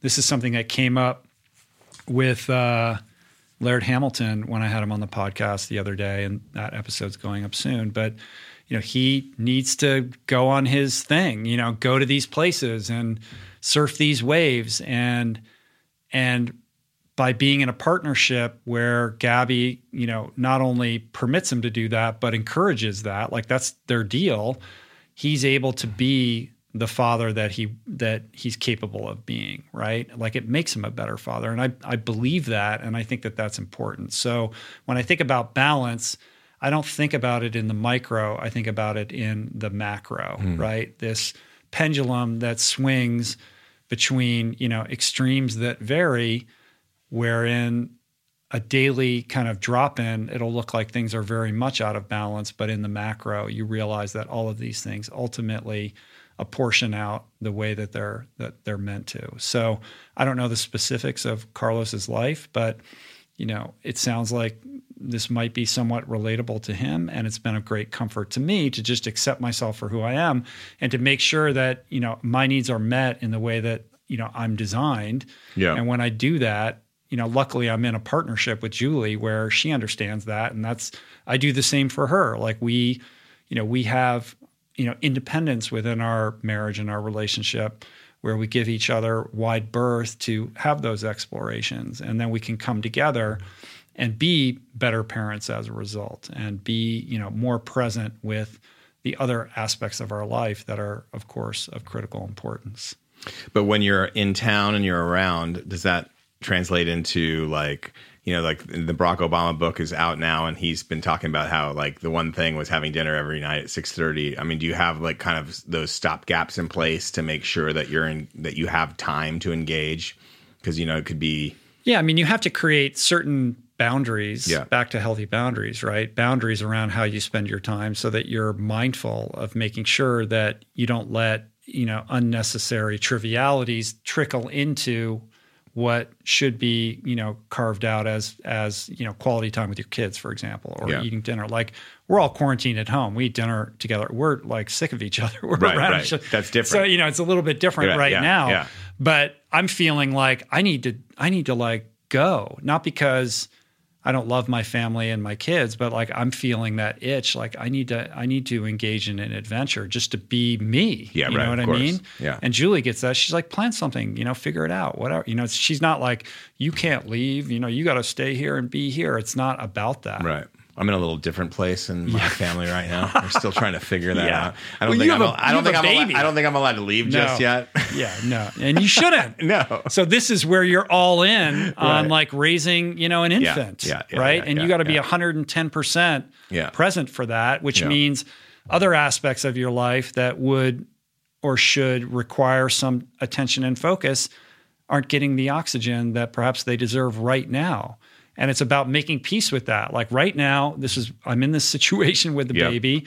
I'm not going to be able to do all the work things that ordinarily I would be doing. So by definition, this is out of balance. But I think it's in perfect balance because that pendulum will swing back Yes. when it's When it's appropriate. And it's about releasing whatever anxiety or self judgment that you have around Yeah, that. and to be quite honest, you know, like we're already, at, I'm already at back at work, and I'm able to do the work that I need. You know, the only thing different is I wouldn't go out in the field and do like a big mega reporting trip right now, but Right. like that's not even happening. Right. So it's kind of, I'm, I'm. Nobody's doing that right now. Some people are. Maybe, Some yeah, people sure, are. Yeah. But, uh, but you know, I'm here with But you. that will come. I'm here with you. You get to do this instead, right? Sorry about that. No, I like it. All right, let's wrap it up. I think we're done for today. We're done, man. yeah. We keep thinking that this is going to come in at like an hour. When you I don't know sent what me the, your the notes, I persistence of that think this- delusion. Well, we cut the outline in half. We cut out a lot of stuff. know, We're going to talk was a lot. That was a lot. Yeah. All right. Well, I feel good. Feels good, man. Feels good, man. Feels good, man. Yeah. All right. Uh, I'm gonna go pee with my pants down. All right.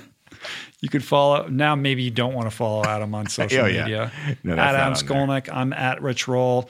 Leave us a message, a voicemail if you want your question answered or considered. 424 235 4626. Don't forget to hit that subscribe button on YouTube, Apple, and Spotify. Check the show notes on the episode page at richroll.com for links to everything we talked about today.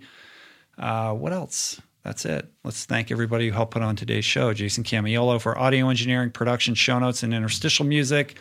Blake Curtis for videoing today's show and editing it. Jessica Miranda for graphics. No portraits. We got no pictures from I know, and I like We're put a wait. put on a nice shirt and everything. That's all right. Uh, Georgia Whaley for copywriting, DK for advertiser relationships, and theme music by Tyler Trapper and Harry. All right, Appreciate you, man. Thank you for doing this with me. feels good, man. Feels good, man. See Appreciate you back here here. shortly. Peace. Peace. Lance. Happy Thanksgiving, y'all.